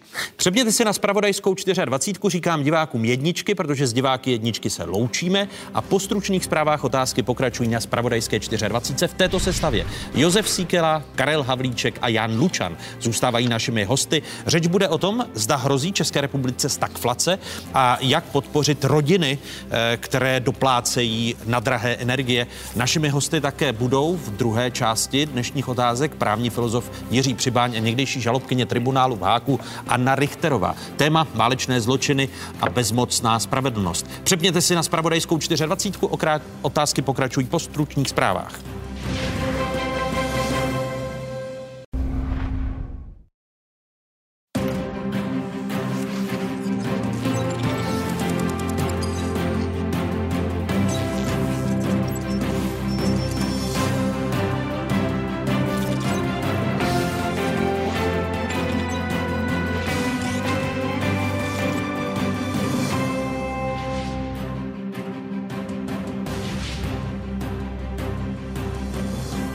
Jste na správné adrese, tady je Spravodajská jednička v zemi, tady je Spravodajská 24. O jakých tématech se po dnešních otázkách začne mluvit?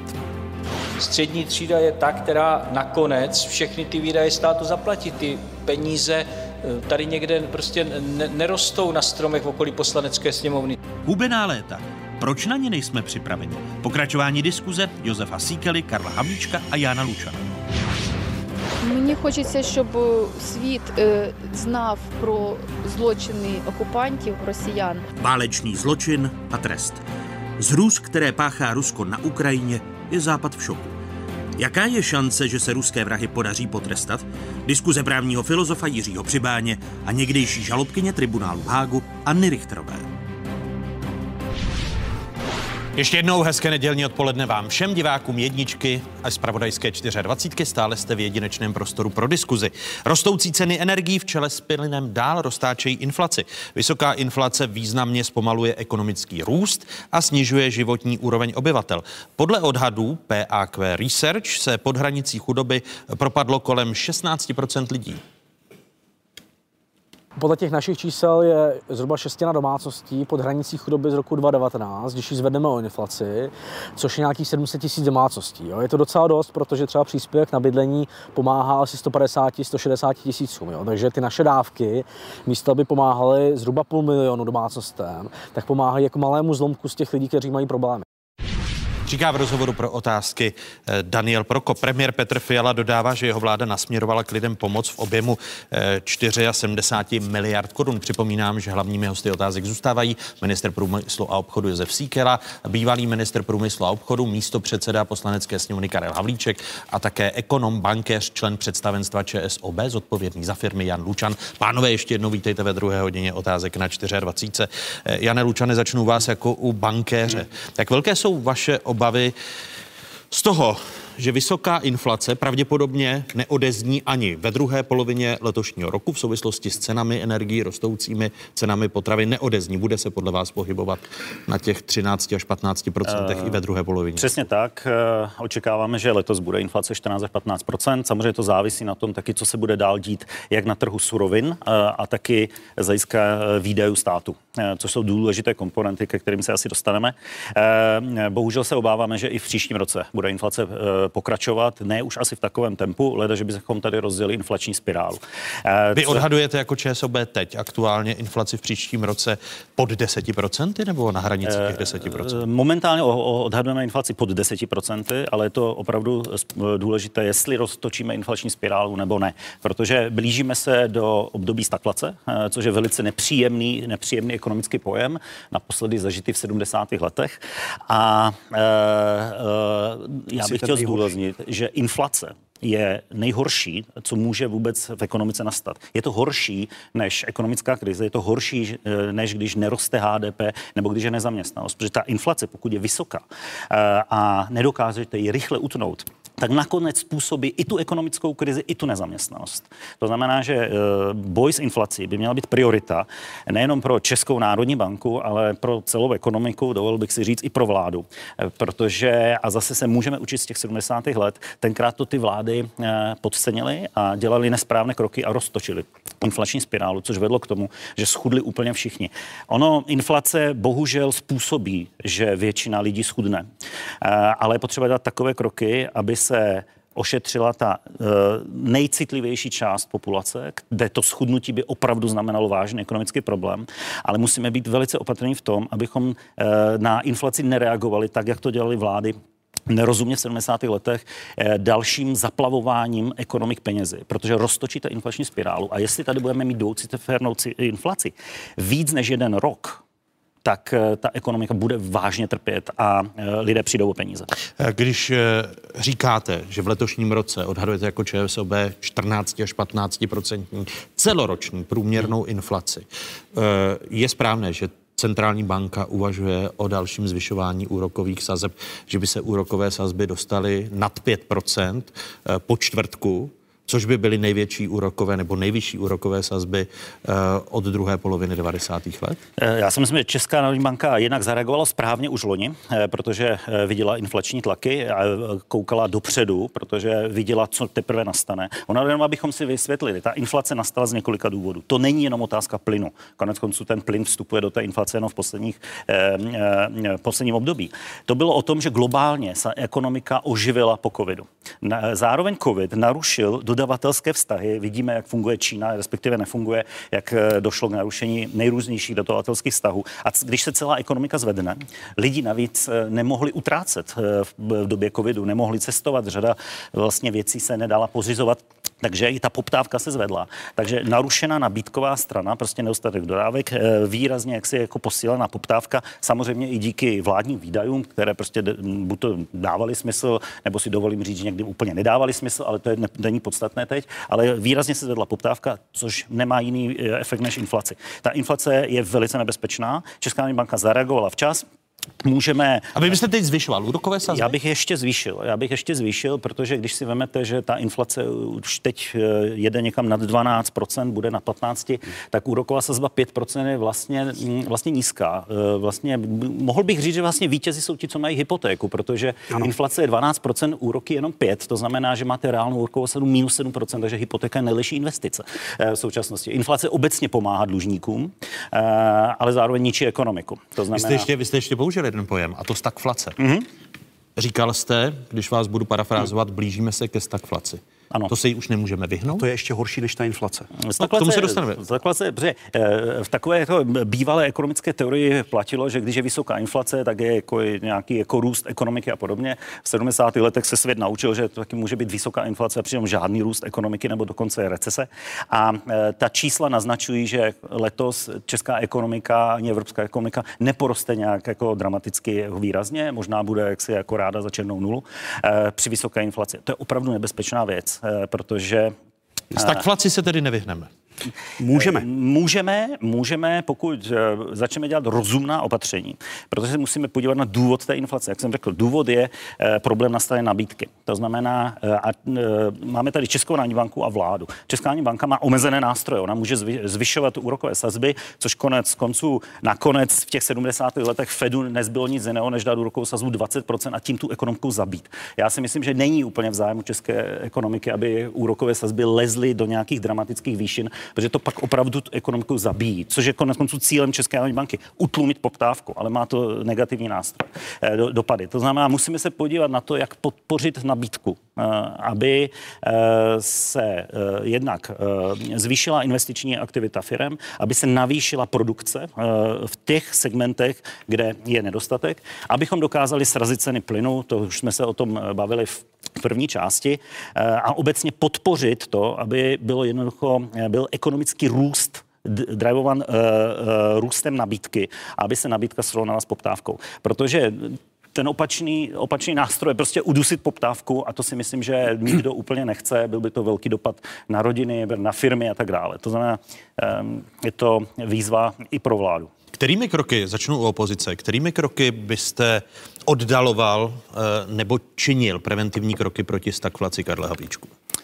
No, já tady nesouhlasím. Tak, jak jsem s vámi souhlasil s tou přidanou hodnotou, to jsou byly rozumní názory, tak tady bohužel nesouhlasím a e, než řeknu to řešení, které máme, tak si to pojďme rozebrat. Tato vláda žene zemi do stagflace.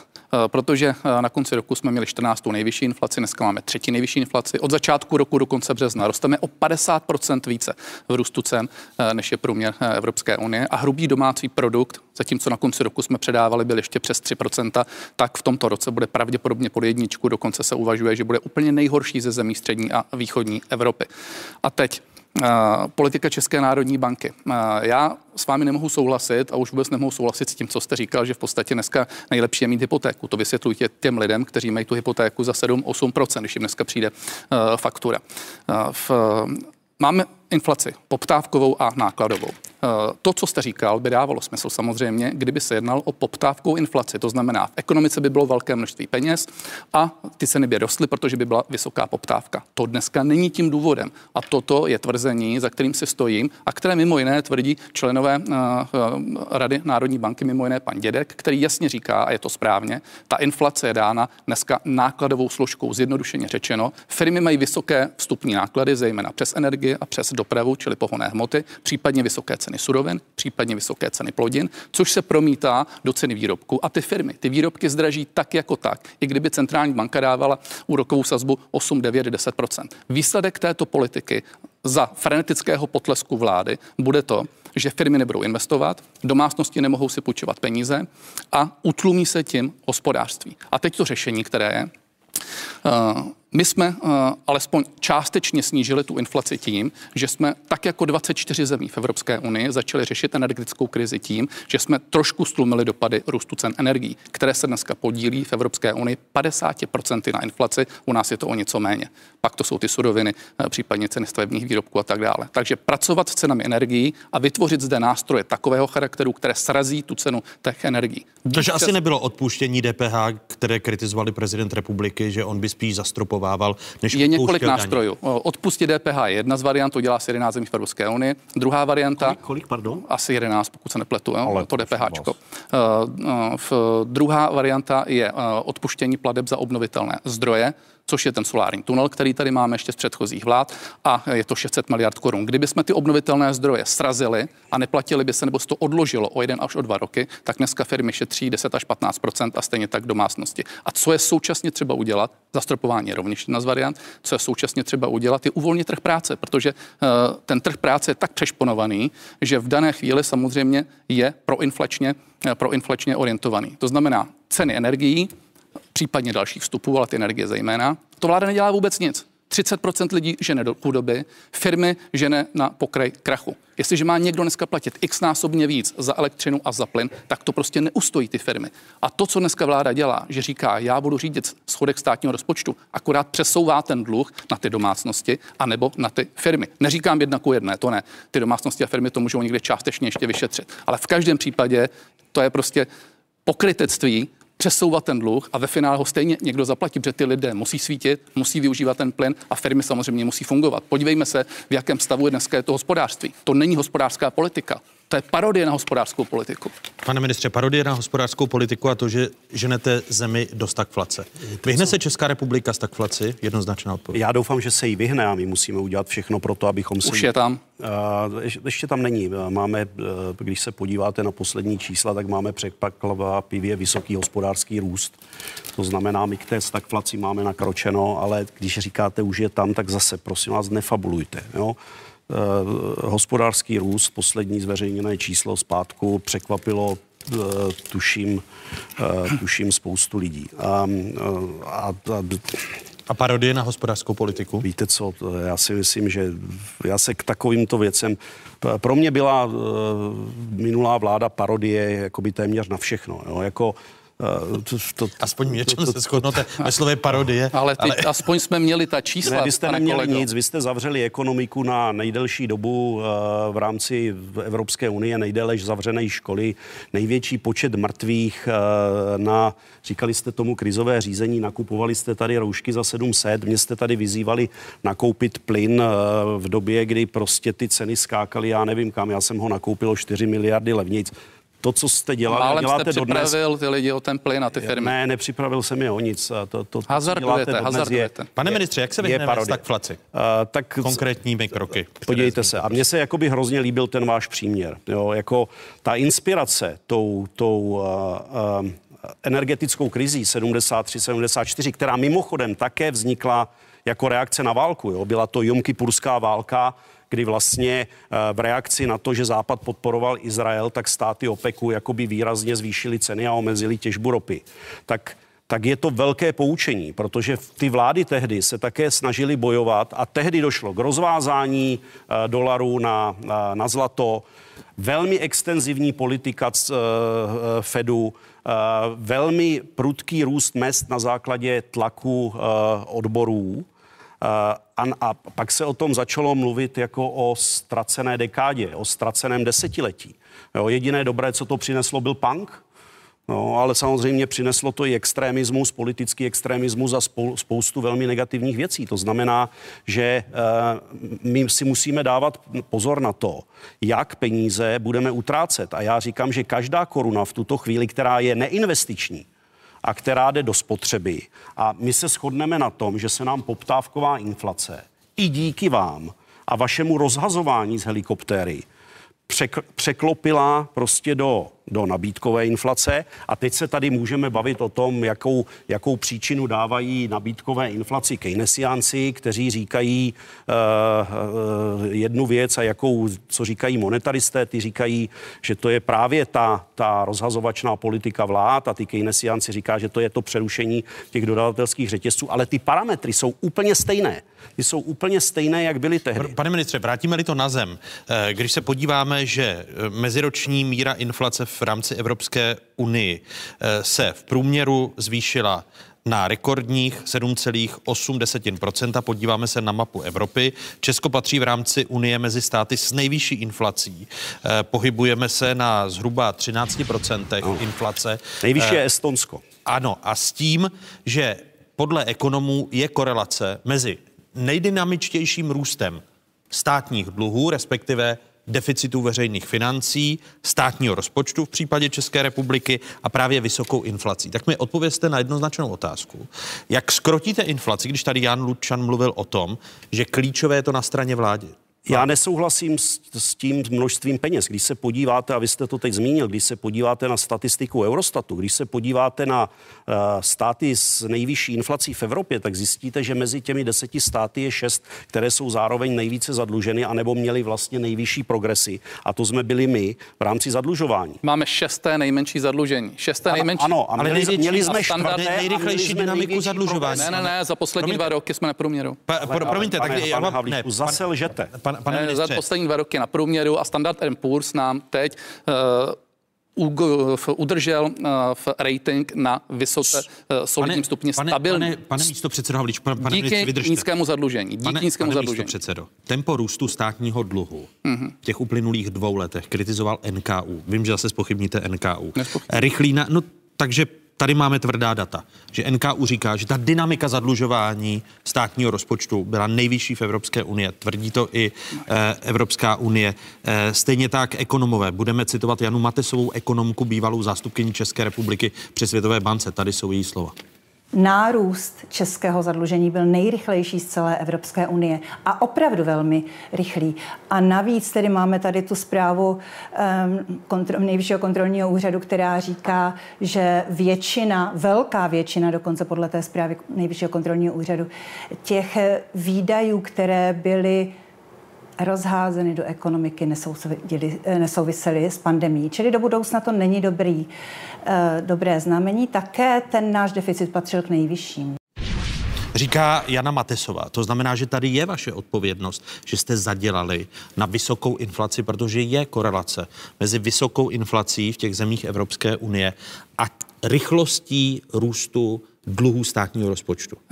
Nikoliv. Paní Matesová eh, cituje špatně. NKU řekl z navýšených výdajů vůči roku předcházejícímu. To je přece velký rozdíl. To samo o sobě ale nedává příliš logiku, protože oni nepovažují za covidový výdaj například investice, které byly do dopravy, nebo například investice do nemocnic nebo do vědy a do výzkumu. Ale to je věc jiná. Podstatné je to, že Česká republika je šestou nejméně zadluženou zemí v Evropské unii.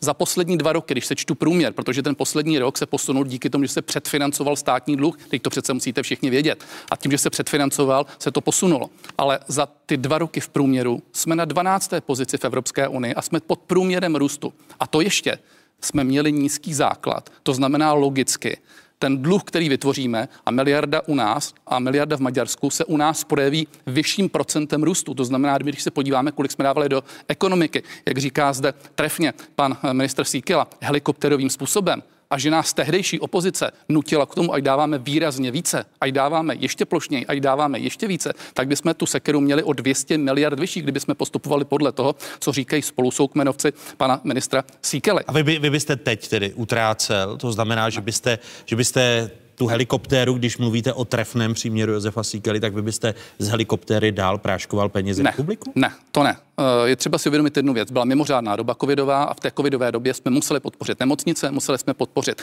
firmy a živnostníky a museli jsme, a museli jsme Pane ministře, Oligarchy. prosím vás, vy oligarchové, vy kasína, eh, my jsme dali 700 tisícům podnikatelům, musíme se jim dávat rychle Vás jo? podívejte se do těch čísel. miliardy podniků, podívejte se, podívejte se, podívejte se, rok rekordní zisk. Podívejte se, to chtěli vaše, vaše kolegové. My jsme se nemohli Aha, dívat takže... na to, jestli někdo má zisk nebo jestli někdo je ve ztrátě.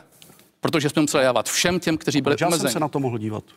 To nevím, proč jste se na to díval, jak jste se na to díval, ale... Já asi nechtěl dávat kasínům a oligarchům, ale pane ministře, tak odpověste na, to, to, je směšné, na, to, na tu otázku, která se týká toho, jak, když tady eh, Jan Lučan mluvil o tom, že zapotřebí lidem, kteří padají do té chudoby, aby nedocházelo ale... k nějakým eh, sociálním nepokojům. A slyšeli jsme Dana Prokopa, že dochází k, ke schudnutí části rodin. Jak tedy, když si vezmeme to aktuální opatření, za které jste jako vláda kritizováni, že je plošné, podle Miloše Zemana eh, myš porodila horu nebo hora porodila myš, naopak, eh, tak eh, ty vládní opatření, ku příkladu jednorázový příspěvek 5000 korun na každé dítě pro domácnosti s příjmem do milionu korun eh, hrubého za rok. Dále jde o snížení spotřební daně na benzín a naftu, částečné zrušení silniční daně, zvýšení životního existenčního minima a zvýšení a rozšíření příspěvku na bydlení. Vy jste zvednul ruku pro ten jednorázový příspěvek 5000 korun a co ty zmatky, když se tady vymezujete vůči předchozí vládě, tak v některých momentech ty zmatky eh, připomínají vládu Andreje Babiše, kdy váš vicepremiér, ministr práce a sociálních věcí neví, jestli to je v hrubém nebo v čistém a pak ho musí opravovat ministr financí. Takže ten pětitisícový příspěvek na jedno dítě je hrub, pro hrubý příjem do milionů. Přesně, pan ministr financí, pana ministra práce a sociálních věcí zdrbal za to, jak to udělal, tak si narychlo vymysleli pohádku Ale... o tom, že to je z čistého a z hrubého, prosím vás. To teď mluvíte ze zkušenosti vlády Andreje Babiše, takhle jste to dělali. Vy jste takový brouk pitl, kdy všecko Pane víte, ministře. Jo, ke všemu se vyjadřujete, všude jste byl. Jo, já jsem na té vládě seděl, takže já vím, jak to bylo. Takže tak po, třech, po třech dnech jste dospěli jo. k závěru, že to není čisté, ale hrubé. Ne, my jsme nedospěli k závěru po třech dnech, my jsme dospěli k závěru uh, v zásadě asi okamžitě, ale já tady musím vzít jakoby pana, uh, pana vicepremiéra pod ochranu, protože uh, že jo, my jsme začali ten den asi v 8 poslaneckou sněmovnou, což není úplně jakoby nějaká taškařice teď poslední dobou. A vláda začala ve dvě, my jsme končili někdy v 10 večer, procházeli jsme to opatření. Byla to velmi těžká diskuze, vy jste se mě ptal, jestli jsem proto zvedl ruku. A Víte, jak funguje demokratická vláda ne tak, že přijde vůdce, eh, vyhodí do vzduchu 12 opatření, které nikde s nikým nekonzultoval, pak se to spočítá na 250 miliard. Prostě my diskutujeme, každý do toho vnáší svoje pohledy a po velmi dlouhé a těžké diskuzi jsme dospěli ke konsenzu, že prostě tento krok chceme udělat, protože ho považujeme za správný, protože musíme vysnat, eh, vyslat eh, jasný signál i té střední třídě. A my máme změřeno, že právě tou chudobou jsou, eh, jsou jaksi postižení nebo tou, tou, řekněme, tou energetickou drahotou a tím zdražováním základních eh, potravin jsou postiženi právě rodiny s dětmi. Takže jsme dospěli k názoru, že toto opatření udělat chceme. Já jsem proto ruku zvedl. Eh, nestydím se za to. Já chápu, že pro mnoho pravicových, pravicových ekonomů, pro pana Kalouska, on je rozdíl, když nesete tu odpovědnost a když prostě někde, někde jakoby od stolu z obývacího pokoje uh, prostě kritizujete. My jsme to rozhodnutí udělali po dlouhé diskuzi a po nastavování těch parametrů, kde já jsem jaksi prosazoval zastropování toho vzorku eh, nebo to, to, té části té populace, která to dostane, aby to nebylo opravdu prošné řešení, což se nakonec podařilo splnit, tak jsem proto prostě ruku zvednul, protože si myslím, že děláme přesně to, co jsme říkali. Vysíláme jasný signál, že nenecháme nikoho padnout a pomáháme vlastně těm lidem, kteří tu pomoc potřebují. A budete, to... budete podporovat návrh Českomoravské konfederace odborových svazů, která právě kvůli vysoké inflaci eh, požaduje mimořádné zvýšení minimální mzdy od 1. července eh, a to na 18 200 korun, tedy toho nejnižšího výdělku o 2 000 korun na těch 18 200? Víte co, já jsem podpořil to rozhodnutí, které jsme teď přijali i protože je jednorázové. To znamená, že není taxativní, že nezatěžuje ten státní rozpočet eh, vlastně do budoucna. Já vnímám ty signály eh, eh, a chápu je a je to vlastně i práce a odpovědnost odborů, na druhé straně se znovu vracíme k tomu, o čem jsme tady mluvili. Tohle je věc, která nás může jakoby velmi výrazně posunout k té stagflaci. Protože já tady nesouhlasím s tím množstvím peněz v ekonomice, protože bavili jsme se o tom a vlastně ještě i paní bývalá ministrině financí eh, a hlavní influencerka hnutí ano, paní, paní Šilerová, vlastně říkala, že to vůbec nevadí, že ty peníze, které se rozdávají, že tečou do úspor které si lidi, uh, lidi ukládali, protože oni je mohou... Podle vás je tedy chybným, pane ministře, podle vás je tedy, když máme nejnižší, jasně, podle vás je chybným krokem máme nejnižší nezaměstnanost v Evropské... zvýšit od 1. července minimální mzdu to je, na 18 200 korun? Je, je to jedna z věcí, která vlastně ten průmysl a obchod ohromně zatíží. Jo, to je prostě to já, já chápu ten úmysl, ale říkává se, že i cesta do pekel může být dlážděna jakoby dobrými úmysly to ještě zvýš. My máme rekordní nejnižší nezaměstnanost eh, v celé Evropské unii. Ty firmy hledají zaměstnance, pře, musí si zaměstnance přetahovat, pře, eh, přeplácejí je. Teď se mluví o tom, že dokonce uh, odbory budou požadovat, aby vlastně byl stejný plat za, za, za méně práce. To do toho hrnce vnese ještě daleko víc tlaku a ty prostě firmy Eh, se tomu budou bránit a ne, neunesou to. A zvyšování minimálních mest eh, za této situace bych považoval za velmi nešťastný krok. Je to nešťastný krok? Eh, já bych řekl, že eh, je potřeba volit takové nástroje eh, na boj s inflací a stagflací, které nebudou dále přispívat jako růstu inflace. Minimální mzda, jako jsou státy, kde žádná minimální mzda není a je to ponecháno zcela na trhu. Minimální mzda je, um, um, ano, řada firm nebude nadšená. A v současné situaci, kdy, jak správně bylo řečeno, firmám rostou náklady, tak samozřejmě pokud jim začnou růst i personální náklady, tak některé firmy to prostě nezvládnou. Nevždy se jim daří finální produkt přenést. Já si myslím, a moc se mi líbilo, co pan místo předseda řekl, je potřeba eh, výrazně rozvolnit trh práce. Eh, my máme jeden z nejrigidnějších trhů práce, což vede eh, i k tomu, že firmy někdy velice neradí eh, nabírají lidi, když náhodou přijde zakázka, protože vědí, jak vlastně složité je pak případně ty lidi propustit, kdy ty zakázky nejsou. Takže myslím si, že rozpohybování trhu práce je řešením a taky jako řešení. Jakými je... konkrétními kroky? To znamená, když Karel Havlíček mluvil o, o obecném, nebo použil obecný uh, obecný pojem uvolnění trhu práce, ve kterých uh, krocích je možné uvolnit co nejrychleji trh Několik věcí. Jednak potřebujeme si mít trošku flexibilnější zákonník práce, aby jako ty firmy mohly jako odvážněji nabírat lidi, protože ve svém důsledku na tom vydělají ty lidi.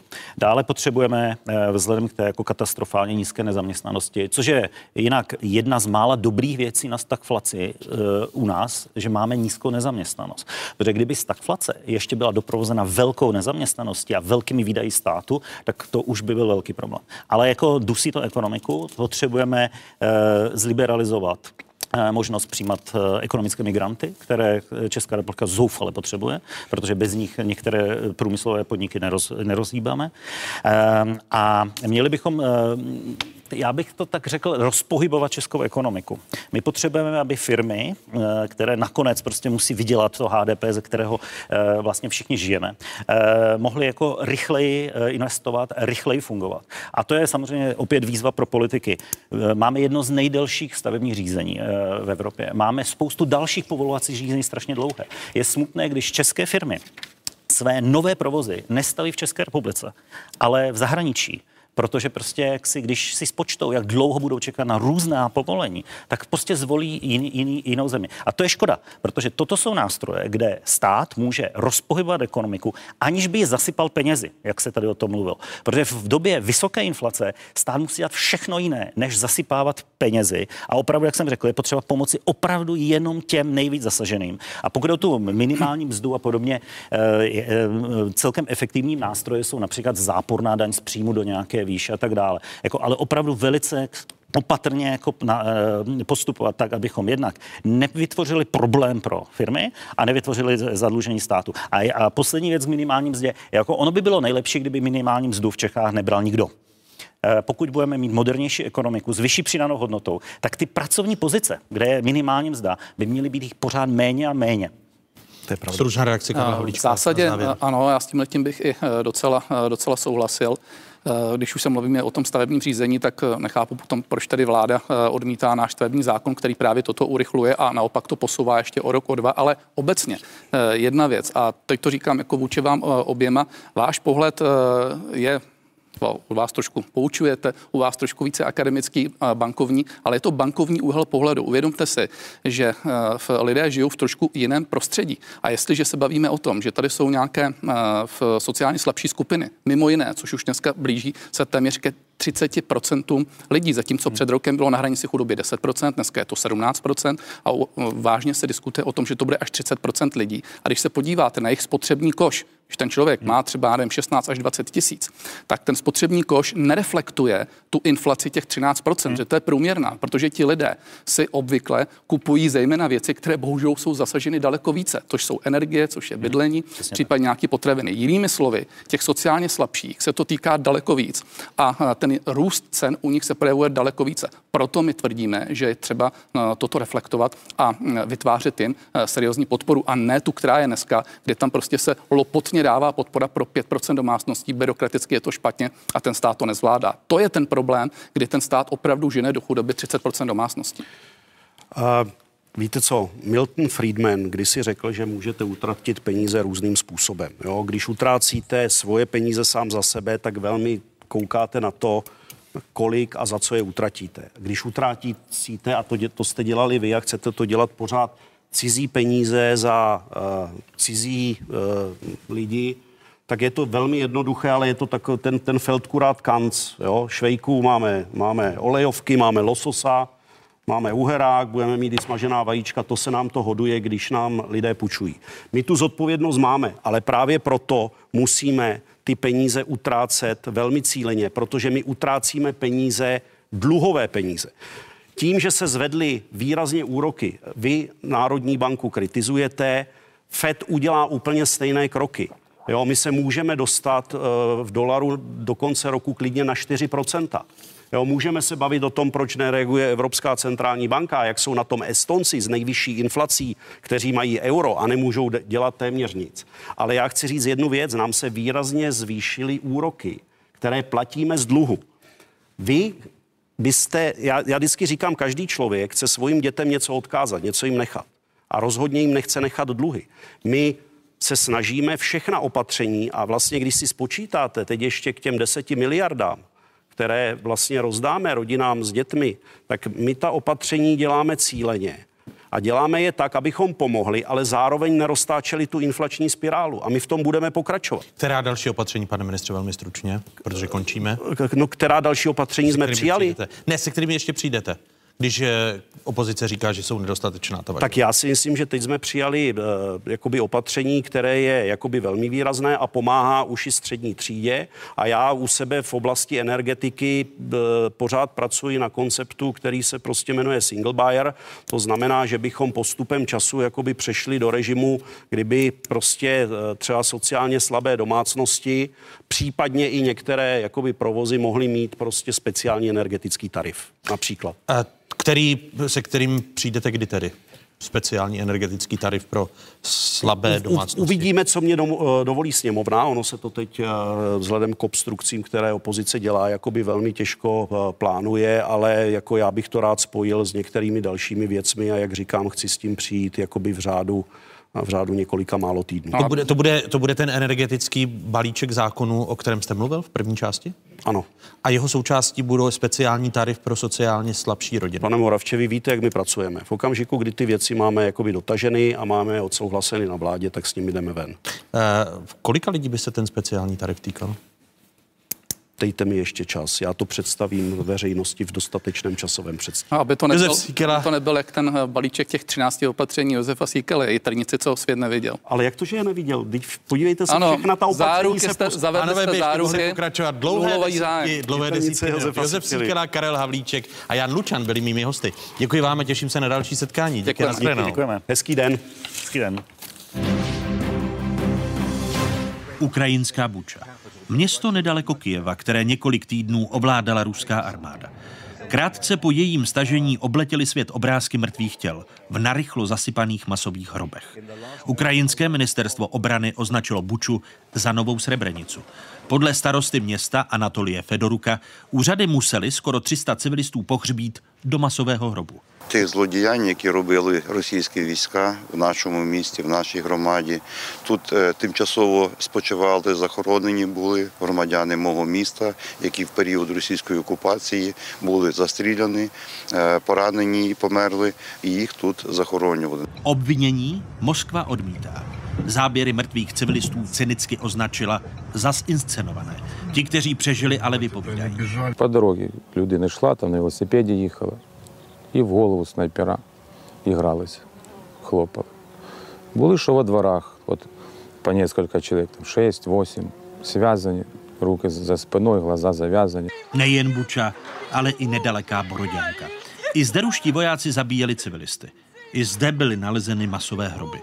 A svědectví o hrůzách Putinovi v uvozovkách mírové mise vydávají i další města. Makariv, Irpiň, Trostjanec. Před týdnem ruská raketa zabila v Oděse matku s tříměsíčním kojencem. Otřesné jsou i výpovědi žen o brutálním znásilňování. Ukrajinský prezident se obává toho, co se děje v Mariupolu, který je v obklíčení už skoro dva měsíce. Bude, коли світ дізнається всю правду про те, що російські військові наробили в Маріуполі. Там майже на кожній вулиці те, що світ побачив в Бучі та інших містечках Київської області після відходу російських військ. Така жорстокість, такі ж страшні злочини.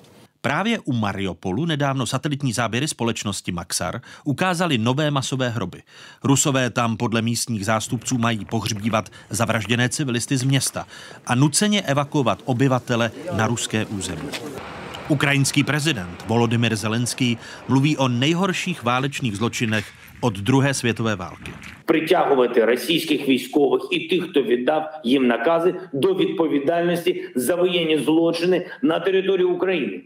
Кожен, хто віддав злочинні накази і хто їх виконував, вбиваючи людей, опиняться під трибуналом, який має бути аналогічним Нюрнберзькому процесу.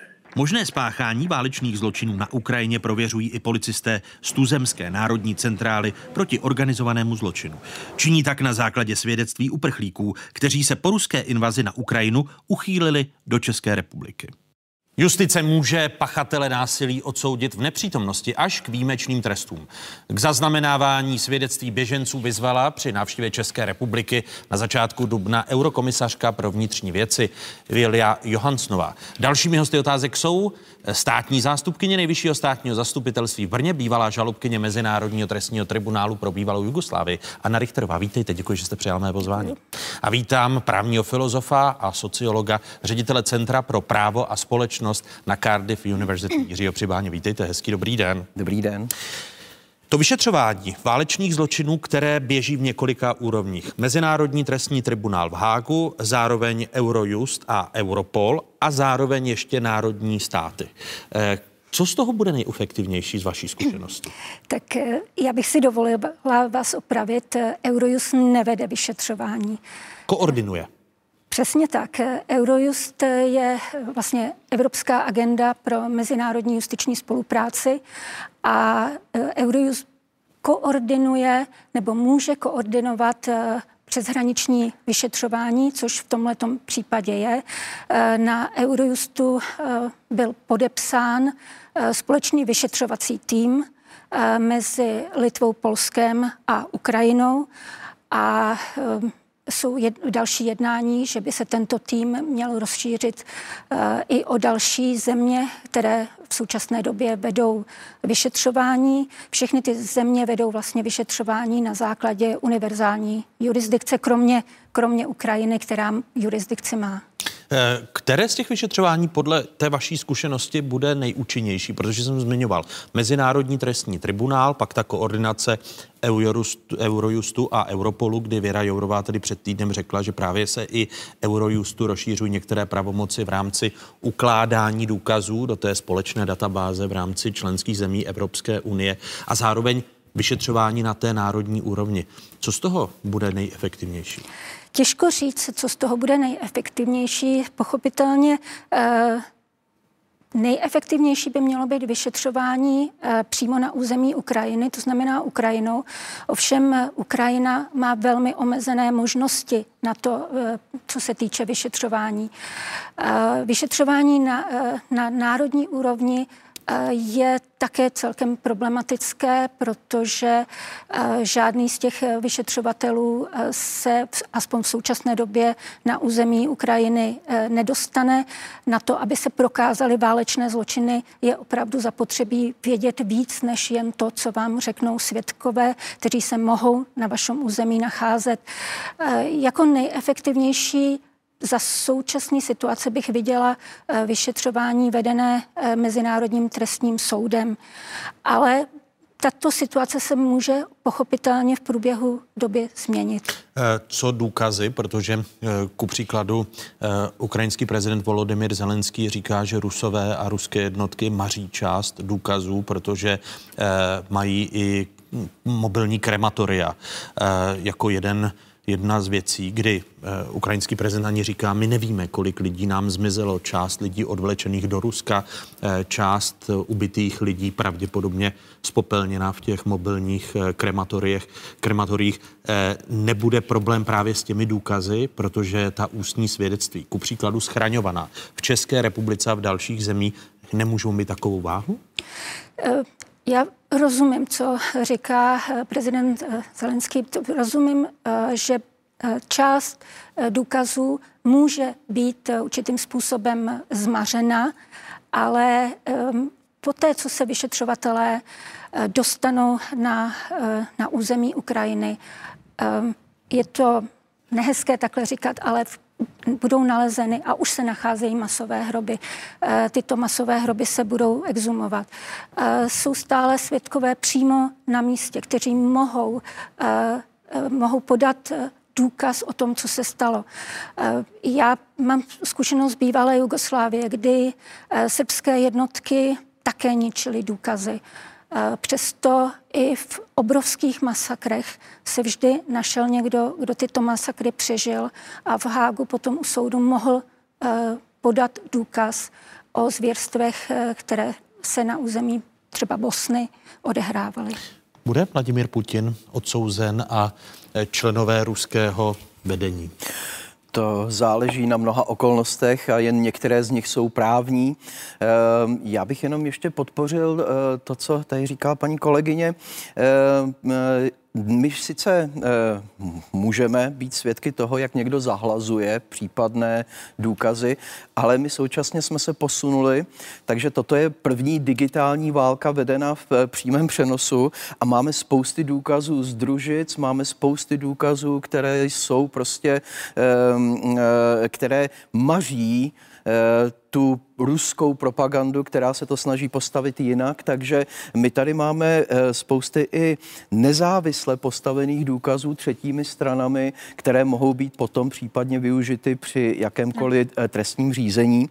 No a když se ptáte na to, jestli i prezident země, který samozřejmě použí, eh, eh, požívá té imunity, která jako by ho eh, tedy jakéhokoliv trestního řízení, jako by ho tedy stavila mimo, tak ani ty imunity nejsou absolutně absolutním pilířem mezinárodního práva. On na něm se staví, ale eh, když se podíváte do nedávné minulosti, tak eh, bývalý prezident eh, Pinochet měl imunitu zaručenou ústavní proměnou v Chile a ani tam mu nestačila a záleží konec konců na tom, jak se bude vyvíjet politická situace v Rusku, protože my samozřejmě v současné době nemáme sankce trestně právní, ale my máme sankce ekonomické, které které nějakým způsobem postupují, eskalují a mohou vést k hospodářskému kolapsu země, ke změně režimu a potom si dokážu velmi snadno představit Vladimíra Putina v podobné pozici, jaké se ocitl Slobodan Miloševič eh, před eh, Mezinárodním trestním tribunálem. Myslíte, že k tomu opravdu dojde, když eh, Putin říká, máme větší příjmy z energetických komodit, než jsme měli, protože došlo ke zvýšení cen plynu a, a, a ropy a jasně říká, ekonomické sance víc drtí Evropu než, eh, než nás. Když se podíváte na ten hospodářský výhled a toho, že vlastně tady dnes dochází k jasnému odklonu i od eh, dovozu ruského plynu, eh, tak ty hospodářské sankce budou fungovat v delším časovém horizontu, což je samozřejmě ta základní frustrace. Vy potřebujete vyhrát válku a ekonomické sankce vám nevyhrají válku a ekonomické sankce vás ani neochrání před válečnými zločiny. Ale z toho eh, dlouhodobějšího hlediska Rusko nemá co nabídnout jiného světové ekonomice a eh, už dnes eh, ty ekonomické analýzy jasně hovoří o návratu desetiletí zpět, což pro každou zemi znamená velký nejenom hospodářský, ale sociální otřes i v takové zemi, jako je Rusko. Označil byste tedy pád Putinova režimu za pravděpodobný v té střednědobé perspektivě? Za možný a nebo nějaký e, palácový převrat, protože e, Rusko skutečně není, nikdy nebylo demokracií a e, stavět na něj e, e, představy o demokratické nebo jakékoliv jiné e, e, proměně moci by bylo zcestné. Takže dokážu Dokážu si představit změnu politického režimu, jestli je pravděpodobná v krátkodobém horizontu nejspíš ne, protože válka vás naopak jako spíše upevní, ale jak se bude vyvíjet válka, tak bude stabilní eh, nebo nestabilní Putinův režim. Ukrajinská generální prokuratura ve čtvrtek zveřejnila jména deseti ruských vojáků, kteří jsou podezřelí z účasti na zvěrstvech ve městě Buča u Kijeva, eh, kde ruské jednotky během krátké okupace podle místních úřadů zavraždili stovky civilistů. Generální tajemník OSN Antonio Guterres při návštěvě tohoto místa vyzval Rusko, aby spolupracovalo s Mezinárodním trestním soudem při vyšetřování možných válečných zločinů spáchaných během ruské invaze na Ukrajinu. I'm concerned about the repeated reports of violations of international humanitarian and human rights law and possible war crimes, and they require independent investigation for effective accountability. Generální tajemník OSN také v tomto týdnu eh, v Kijevě prohlásil, že podle něj OSN udělá vše, eh, co je v jejich silách, aby umožnila evakuaci z Mariupolu, což se zatím nestalo. Eh, paní doktorko, myslíte, že se podaří přispět a donutit hlavně Rusko tlakem i mezinárodního společenství OSN k tomu, aby, jak říká generální tajemník OSN, spolupracovalo Rusko s Mezinárodním trestním tribunálem?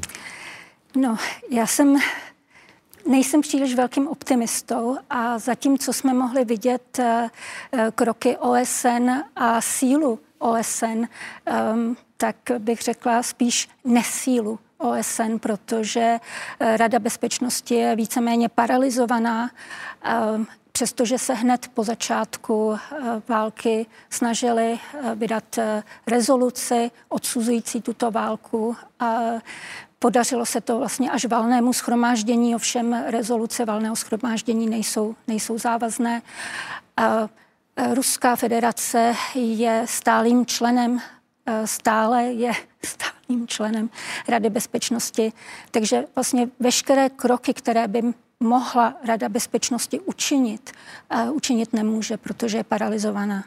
Vy tedy myslíte, že se nepodaří přimět Rusko, aby spolupracovalo s Mezinárodním trestním tribunálem? Eh, já si myslím, že se to nepodaří, stejně jako si tady bylo řečeno v tom eh, v krátkém horizontu, určitě ne. Pokud by, se, pokud by došlo k nějaké změně ehm, v politickém, eh, v politickém systému této země, možná, ale eh, za současné situace určitě ne. Otřásá se mezinárodní právo v základech, když tady Anna Richterová právě mluví o tom, že Rusko je jedním z pěti členů Rady bezpečnosti OSN, což zároveň blokuje i efektivitu mezinárodního společenství a OSN jako takového? Já bych řekl vůbec ne mezinárodní právo, ale mezinárodní politika. Mezinárodní právo je pevné, jasné, dokonce do té míry, že eh, právníci od samého počátku války eh, eh, už jsou připraveni zahájit vlastně to vyšetřování. Dochází tady k tomu posunu, o kterém jsme mluvili v začátku této diskuze, že tedy případné válečné zločiny jsou dohledávány, vyšetřovány, ale mezinárodní politika selhává. Eh, já naprosto chápu eh, tu, eh, tu paralýzu v Radě bezpečnosti, která je pochopitelně výsledkem nějaké konstelace po druhé světové válce. Ale od druhé světové války jsme v Evropě neměli situaci, jako je tato, kdy tedy stálý člen Rady bezpečnosti s právem VETA vede agresivní, nespravedlivou e, útočnou válku proti suverénní sousední zemi. A to je zcela nová situace, e, ve které my nesmíme zapomínat, že právo zná jednak to, eh, ten, ten latinský výraz jus ad bellum a in bellum. Tedy vy musíte mít právo k tomu, abyste mohli vést válku. Existují války spravedlivé, když bráníte svou zemi. Ale vy musíte také dodržovat právo, eh, když vedete tu válku. A o tom jsou všechny ty hákské, ženevské konvence, které jsou s největší pravděpodobností nyní porušovány. Takže právo tady stojí a vyšetřuje, ale politika je neschopná a dokonce, když generální tajemník mohl, mohl třeba tu návštěvu otočit, kdyby jel nejdříve na Ukrajinu, mohl poté Vladimíru Putinovi říct, Možná by vás zajímalo, jak vypadá skutečná situace na té frontě, jaké, k jakým zvěrstvům dochází. Vy možná nemáte ty správné informace. A tím, že jel um, generální tajemník OSN nejdříve do Ruska a teprve potom na Ukrajinu, tak vlastně pro nás právníky vytvořil složitější situaci. Jako vidíme, že opravdu ale leta, již leta OSN nepracuje tak, jak by mělo pracovat. On je to obrovský moloch, ale vlastně jakákoliv reakce je velmi pomalá. Mohli jsme to vidět i v jiných uh, konfliktech a uh, viděli jsme to i v konfliktu v, v Bosně, respektive v bývalé Jugoslávii. Ta reakce byla velmi pomalá. Uh, naštěstí bych řekla, že po, po té úžasné zkušenosti s tribunálem pro bývalou Jugoslávii, poté, co konečně teda začal pracovat, tento způsob eh, souzení se dostal do povědomí a vlastně i díky němu se urychlil proces eh, vytvoření přijetí eh, římského statutu a práce Mezinárodního soudu, protože Zřízení uh, ICTY uh, jugoslávského trvalo, trvalo velmi dlouho. A vůbec i ta, než začal, uh, on byl zřízen během jednoho roku, ale než skutečně uh, začal pracovat, byl efektivní, uh, trvalo zase další léta, ale uh, Mezinárodní trestní tribunál uh, okamžitě, když dostal podnět, začal začal pracovat. Když jsem mluvila o Mezinárodním trestním tribunálu pro bývalou Jugoslávii, můžeme se podívat na jednotlivá data. Za genocidu se poprvé začalo soudit, už to vidíme v roce 1993, kdy právě vznikl Mezinárodní trestní tribunál pro bývalou Jugoslávii. Před ním stanuli někdejší srbský a jugoslávský prezident Slobodan Miloševič. Připomínám, že zemřel v průběhu procesu v březnu roku 2006 bývalý vůdce bosenských Srbů Radovan Karadžič, který nakonec dostal do životí, nebo bývalý velitel bosensko-srbské armády Radko Mladič, kterého soud odsoudil také na doživotí. V 94. roce zřízení Mezinárodního Mezinárodního trestního tribunálu pro Rwandu. Za genocidu osoudil v roce 2008 na doživotí vůdce hututských milicí. Eh, v roce 2002 pak vznikl Mezinárodní trestní soud, který je stálým orgánem, který má stíhat genocidu, zločiny proti lidskosti, válečné zločiny nebo zločin eh, agrese. Ta agrese bude vůbec po, poprvé, jestli se nemýlím. Eh, Mezinárod... by... Mezinárodní trestní soud nemůže stíhat s, t, akt agrese v tomto případě, protože to je možné jenom vůči členskému státu. A... To znamená, že z toho Putin de facto profituje, protože on nemůže být odsouzen za agresi. Eh, Mezinárodním trestním soudem. Tak. Tak, tak. Ale to je zajímavé, co vy říkáte, jak jste tady e, prošel ty dějiny toho vzniku. E, víte, my bychom mohli začít už tím norimberským tribunálem. A ono jich bylo víc, těch norimberských. To, on byl ten jeden hlavní, ale pak byly ještě ty další. E, a my jsme po druhé světové válce, přestože politicky svět skončil v bipolárně rozděleném, neustále jadernou katastrofou ohroženém globu, tak práv, z hlediska práva my jsme byli sjednoceni. My najednou víme, že tady jsou válečné zločiny, genocida, že tady e, jsou e, e, ženevské úmluvy o tom, jak lze a za jakých podmínek lze vést válku, jakým způsobem, pardon. A máme také, víme, že ty výjimky nejenom, že označíme, ale že je můžeme potrestat. A to v těch 90. letech najednou bylo možné eh, těmi ad hoc, těmi eh, zvlášť ustavenými tribunály a logicky vlastně tyto tribunály potom vyústily do toho stálého mezinárodního trestního tribunálu. Eh, a ano, jsou země, které jsou signatářskými zeměmi, jsou a ratifikovali tu úmluvu o tom mezinárodním trestním tribunálu.